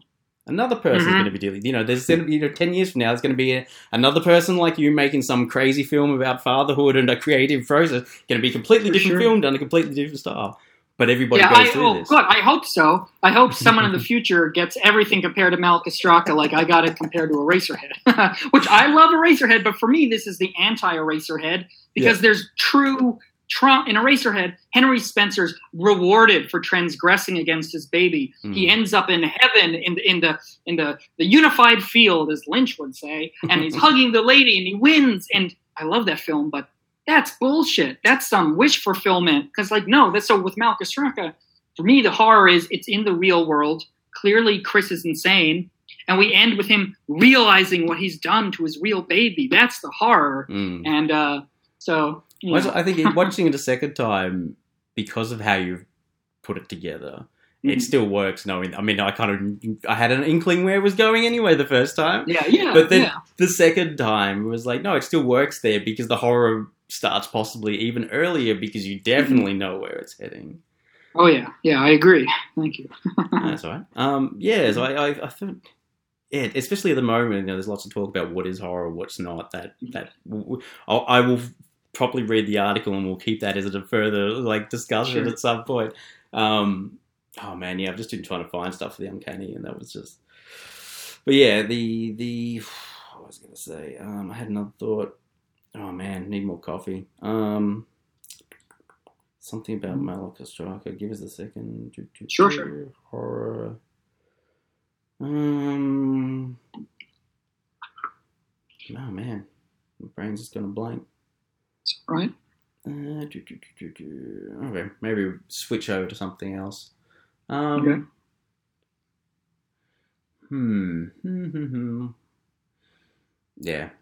brain just switched off. No, that's all right. Maybe we should do some Halloween kind of picks or something, seeing how this will be going out next week. Okay. Yeah. any sort of recommendations for films that you love to watch at this time of the year that maybe aren't so well known?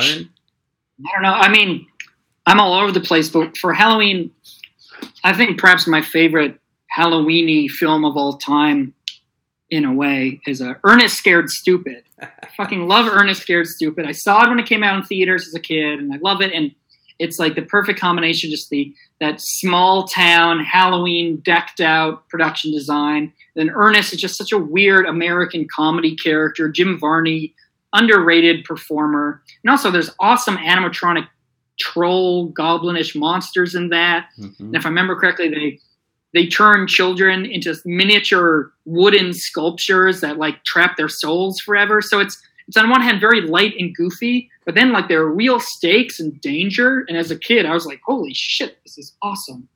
And it has the best Halloweeny credit sequence of all time, where it's a mashed up supercut of all sorts of crazy moments from black and white horror films, intercuts with close-ups of Jim Varney just making weird faces.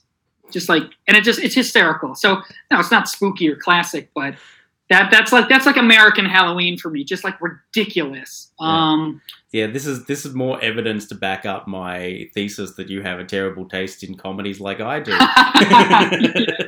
I've still got my VHS copy of that. Nice. And you've got Eartha Kitt as well. You get Eartha Kitt as an old witch. That's right. She's in the junkyard, and it's in a talk about great production design. Yeah, I'm definitely going to rewatch that soon. Yeah, I rewatched it with some friends a couple of, like, I think 2 years ago, and it was like, mm-hmm. Oh no, this actually is good. Like, it's an actually good film. Yeah, that's what I remember. I recently watched the new Adam Sandler Halloween comedy, Hubie Halloween, just because I wanted to have an evening where I didn't think about anything. And it's dumb bullshit. And it was like him trying to do Ernest Scared Stupid, but without the awesome animatronics. And it's bad. I'm not saying watch it, but good for him. He got to make a film in Salem set at Halloween. Like, yeah, if I had the money to just make a dumb film with my friends and film in Salem, I'd do the same. So no, more power. Yeah. But oh God, I mean, one of my favorite all-time old-fashioned horror films that's spooky and autumnal and creepy is Night of the Demon, mm-hmm. Curse of the Demon, depending on what cut. I have the Indicator Blu-ray of that, and it's one of my. The Indicator. I love Indicator, and their packaging design is always the best too. I like how they rely on the vintage look. So that film is really great up there. We talked about that briefly in our witch episode from last week. Oh, nice. Okay, good. Because we talked about Night of the Eagle as well, Burn Witch Burn. I haven't seen that yet. It's in my queue. I just keep forgetting to press play. Yeah, I've heard great things about it. It's very similar to, it kind of takes the original Fritz Lieber book, but to the M.R. James. Interesting. So, I haven't seen Night of the Demon in a very long time. We've got the Indicator Blue here, my housemate does. So definitely revisit it. I think, in my mind, it's the best of both worlds because, it was directed by someone who was famous for hiding the creature and making it psychological. But then the producers are like, it's called Night of the fucking Demon. Show the demon. And they force him to show it, and he hated it. But the demon design, I have it right there, is so good. It's awesome. So it's like the best psychological moodiness. Then the monster shows up, and it's incredible. And then it went on to inspire Hounds of Love by Kate Bush, which is like the best song of all time. So it's just like every one of my pipe dreams is to do a reimagining of Night of the Demon, mm-hmm. but set it in 1970s London and shoot it in hyper technicolor like a Hammer or Amicus film. Mm-hmm. So instead of like the devil cult in the 30s, it's like a hippie Manson cult in the 70s, and just make it totally Hammer and over-the-top cheesy. And then, of course, get Kate Bush to play one of the weird mystics in the film, and like it'll be amazing. Total dream. But yeah, that film rocks. That sounds pretty rad. Have you seen In Fabric yet? Hell yeah. Oh, my God. Because when you were talking about that color and the Hammer and the 70s style. In Fabric is one of my favorite films. I saw it at the Overlook Film Festival last year in New Orleans, and a very funny thing happened in the audience where I was sitting next to a friend, a fellow filmmaker podcast local to New Orleans, so they were there as like local reporters reporting on it, and like we both knew the plot of this film. It's about a haunted dress, and it's a horror comedy, and so him and I are laughing our asses off like at it because we know it is, but the woman sitting next to me is like this arrogant, mean person and I think she was a little unhinged, she shushes us and then yells out, "How dare you laugh at this? This is serious. This is a horror film. This isn't a comedy." And I'm like, "What?" And I'm like scared because a stranger is screaming at me in a cinema, and the whole rest of the audience like looks around. And then slowly but surely, the film becomes more comical and obvious and clearly, and the audience is laughing, and this woman is shrinking in her seat and feeling very shamed, as she should have been. And the moment the credits started, she got up and ran out because she didn't want to stick around to get chewed out. But like, it became one of my favorite moments I've ever had at a film festival. I got screamed at by a lunatic for laughing at a comedy. I have had that experience in an even... not a stranger. The film itself wasn't stranger, but I feel like in the it's like in Fabric is it's like she learned her lessons. It's a comedy. It's funny. It's fucked up as well. It's certainly a great horror film, very uncanny. But the film, it was Force Majeure. Do you know with the avalanche, which is that film is hilarious. And the vast majority of the audience, I was watching a very arty cinema on like a discount day whenever it came out years ago. And the whole audience was laughed when this one woman sat up halfway through and was like, "It's not funny. It's very traumatic." He's like, "Oh," just like, and we were just like, "Nah, it's hilarious. This film's meant to be laughed at." That speaks to how people react to different things differently. But yeah, I don't know, because then there are people who laugh nervously as a genuine reaction to horror films. Then you have people who laugh ironically because they don't want to get scared. So it's laughter. I can understand why some people get mad at laughter, but also I feel like people should just be able to read the room or read the film better. People are insane. So. The reading the film better, I think, is like pretty essential, because I think that is where I tend to run into the issue. Like, I'm all for laughing at most things, but I've had some slightly traumatic experiences with classic films that were being laughed at because they were old. I had that. I mean, not that there are any cinemas open here in LA, but back in the day, you know, we had a lot of repertory theaters, and I sort of had to stop going because the ironic, cooler than thou, you know, film people in LA. Like, I remember I saw a screening of a Herzog's Nosferatu like half a decade ago, and the entire audience laughed at every pained exhalation of breath from Kinski as Orlok, and I wanted to kill them. It's like, this is a traumatic set. Like, fuck you guys for if you don't let yourself engage with the film on the film's level, don't go see the film. But it becomes like this Olympics of laughter, and I kind of stopped going to that theater. And then sure enough, that theater got shut down for sexual malfeasance and bullshit behind the scenes. So I was like, maybe I did read that room right. You people are assholes. The one that hurt me the most was seeing Texas Chainsaw Massacre in 2K, I think. There's a remaster recently. So it would have been, I'm trying to figure out when it was. It was about 6 years ago. And they laughed at Leatherface in his women makeup. And I was like, there's multiple reasons why it's not great that you're laughing right now.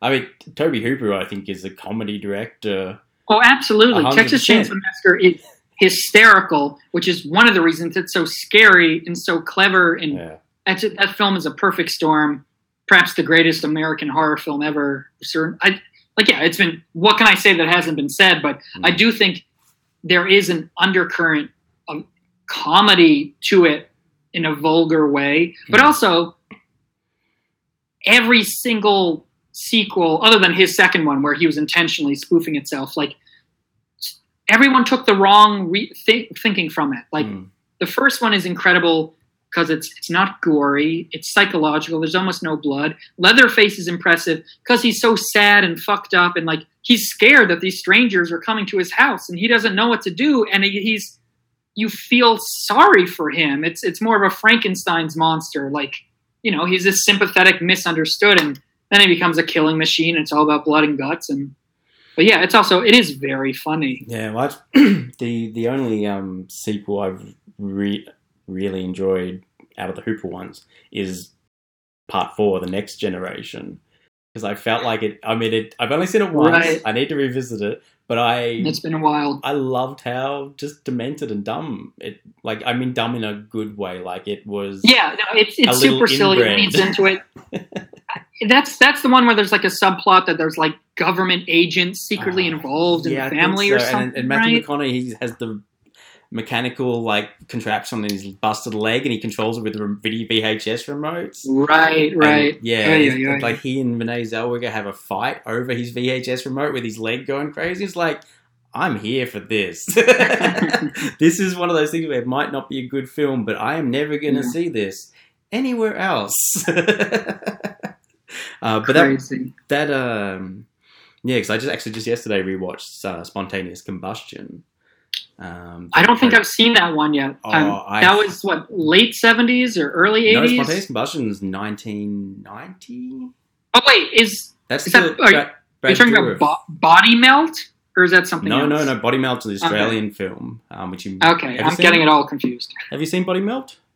I that's the one. It's like Australian suburbs and it's really fucked up. And the kid on the skateboard, he like melts in the rain. That's from here in Melbourne where I am. Yeah. Yes. Like okay, I'm just totally getting it confused. So Spontaneous Combustion's Tobe Hooper. Okay. Yes. With Brad Dourif starring. And oh wow! Okay, I gotta check that out. That's nuts. I didn't realize. It kind of just never really seemed to get much attention. And I saw it on crappy quality DVD a couple of years ago and just fell in love. And I've got the blue now, and it's so good cleaned up.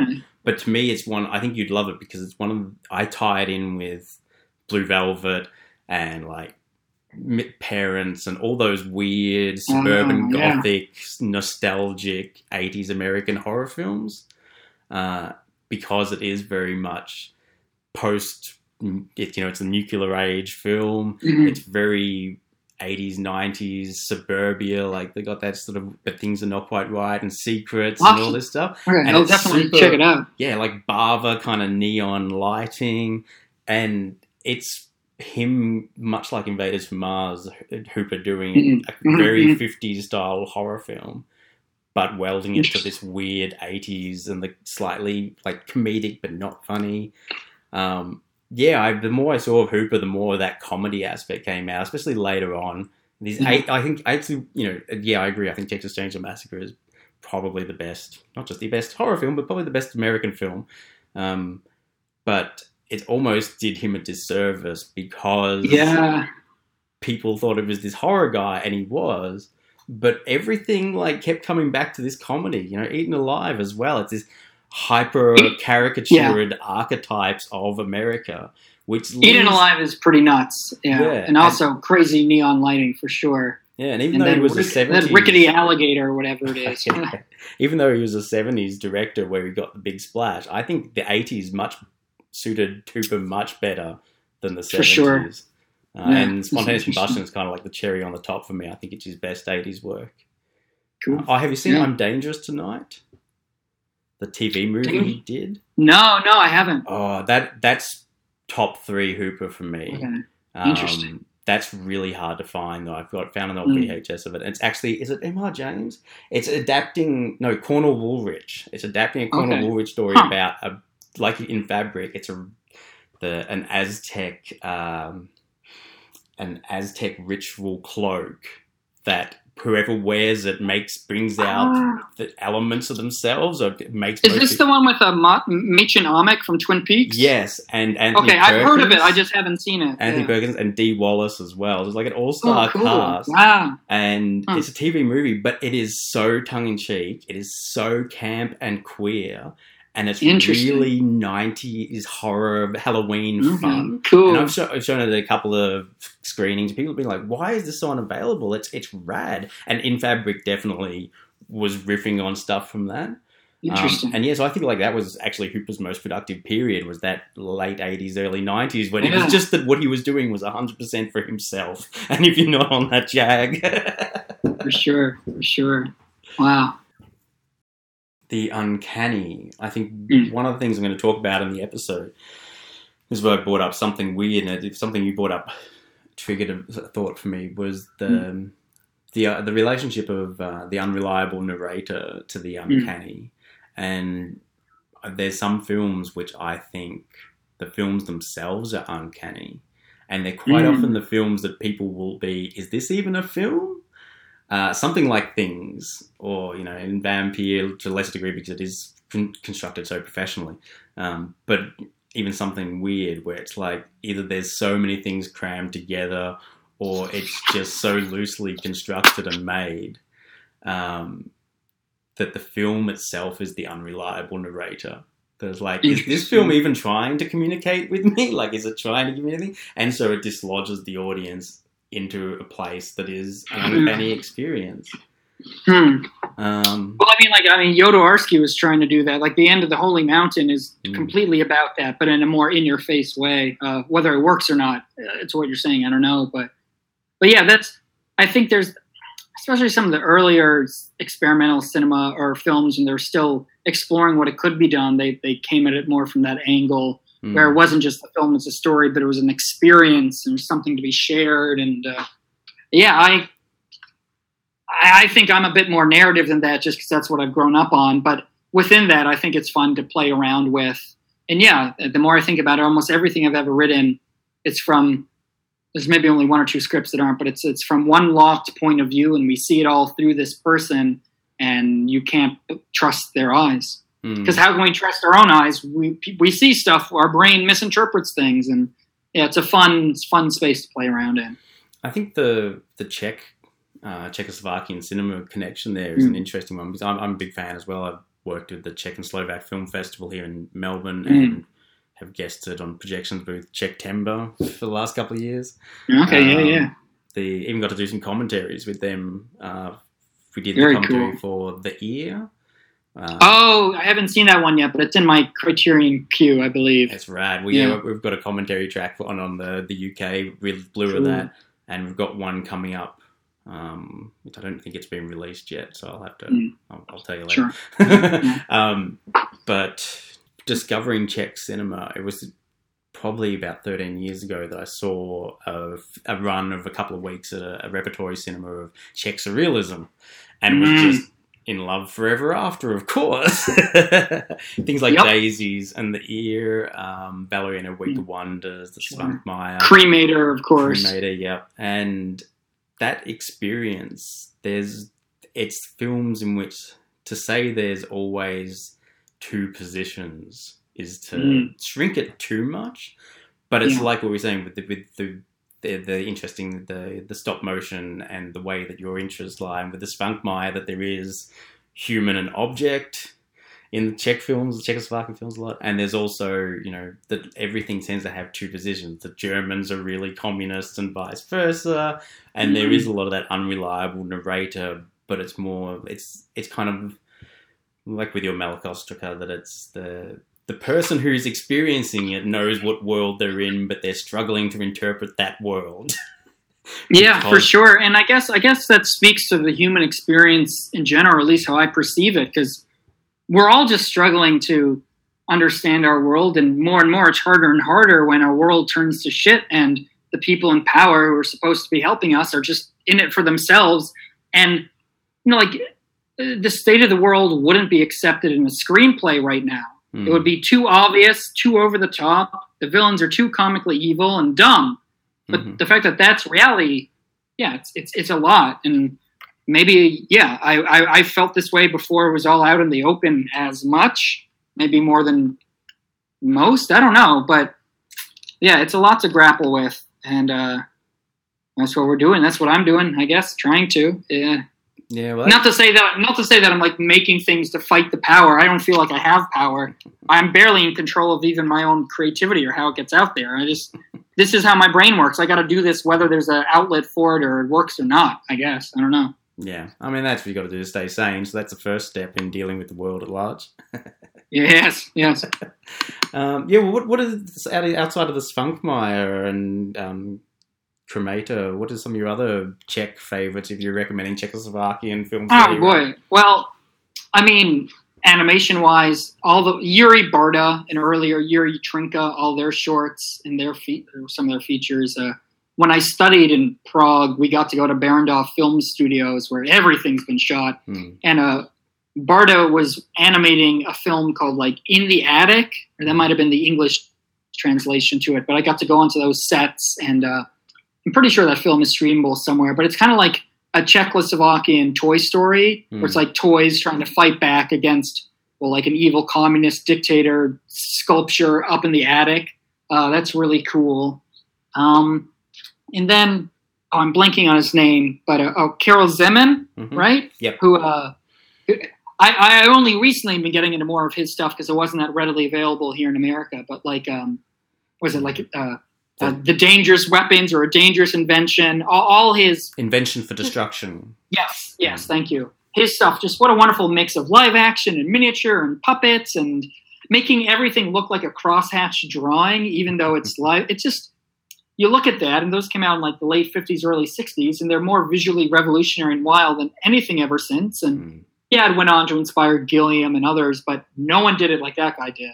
It's really cool. And it's almost gone to the point where I'm trying to approach his films slowly just because I don't want to see them all at once. I kind of like the idea that I can always dip my toes in and, oh, there is another one. So, because when I was younger, I was voracious. I was like, I need to see everything. I got to collect everything, get it all. And now I'm kind of, I'll take my time a little bit, I guess. But yeah, oh God, I'm sure there's more, but I'm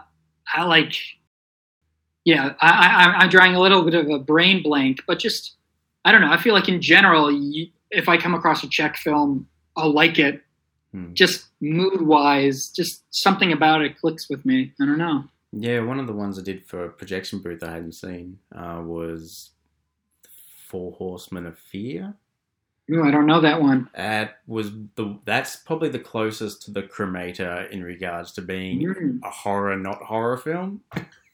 Okay. For being like, yeah, this is definitely a horror film, but not in any traditional boogeyman kind of way. We'll have to look it up. Yeah, that's set in the middle of. It's very Kafka-esque and dealing with the Nazis. And I've always been a big Kafka fan too. When I was a kid, my dad read Kafka short stories to me as bedtime stories because he was a weirdo and I was a weirdo, and so that's like The Metamorphosis was a bedtime story when I was in grade school.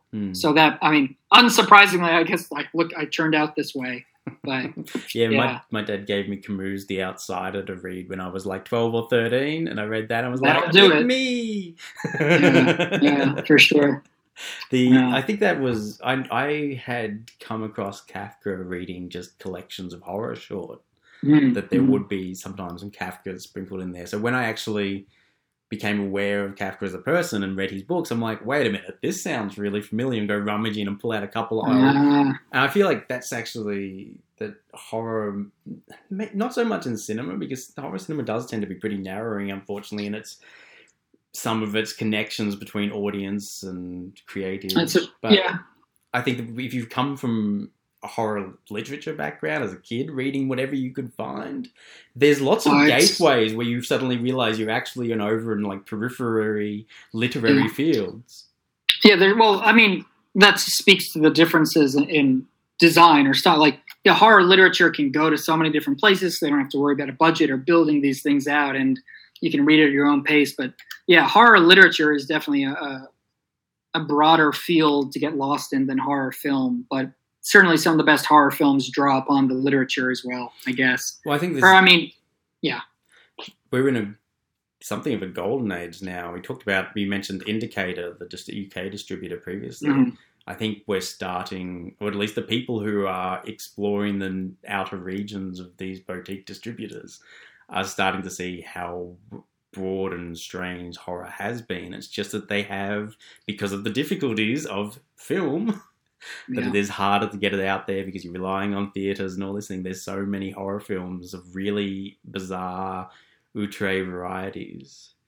Yeah. And they're coming more together into the consciousness now, or at least they're available. That's definitely a plus. It's like, oh, I'm living at the end of the world, but I have access to everything.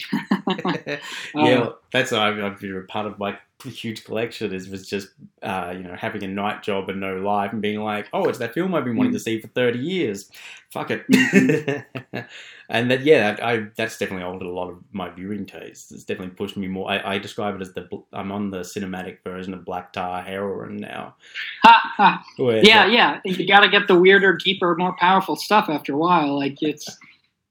And that definitely, there's a danger to that, but with cinema, it's also fun. When I come across when I am shocked by something new to me that's old now, it's like the best feeling, because it's gotten to a point where I almost felt like I'm never going to be surprised by something again because I've seen so much. But then when you do get something, it's like, wow, it's brilliant. Yeah.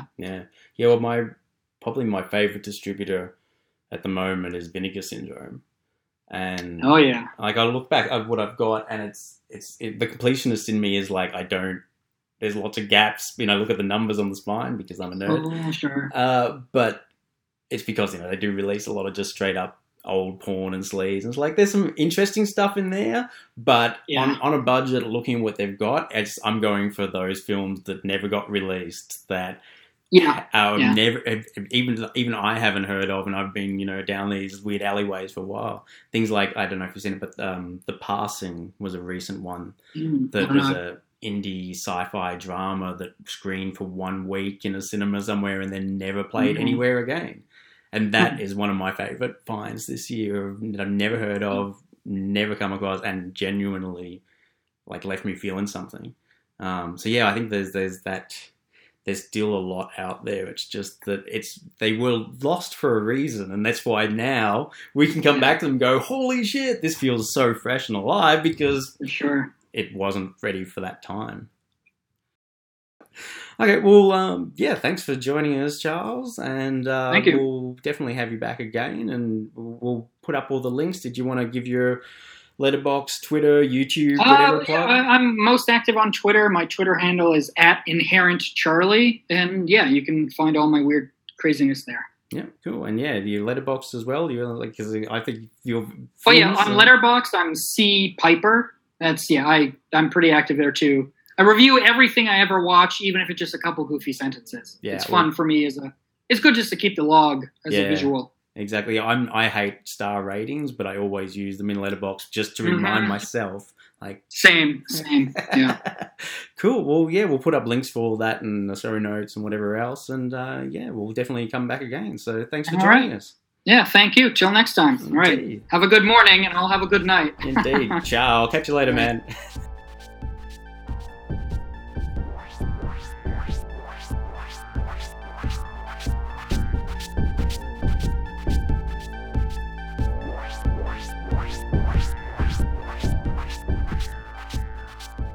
Here's a brief promo from one of our cohorts, Morris, over at See Here Podcast, and Love That Album, which we highly recommend, and he has been a most excellent dude in helping us get some of our sound issues sorted, general advice, and being, prep talks, and general pep talks as we find our feet. To many film fans, this is seen as a classic film quote. Louis, I think this is the beginning of a beautiful friendship. This one is too. You talking to me? Over at See Here, however, we're very fond of this one. How many times do I have to tell you? No pizza for you, Joey. Not to mention this one. Grease is the best, man. What makes us different to other film discussion podcasts? Tim Burney and I talk about films that are music-centric. Ours is the only podcast that has found the link between Hated, the Gigi Allen Story, Ishtar, and Yellow Submarine. As well as roundtable film talk, we also speak with directors of music films about their work. So if you love music and you love films, join us at See Here. That's SEEHEAR. Apple Podcasts, Stitcher, Spotify, or wherever you get your podcasts. Proudly part of the Pantheon Podcast Network. Even Mozart likes the show.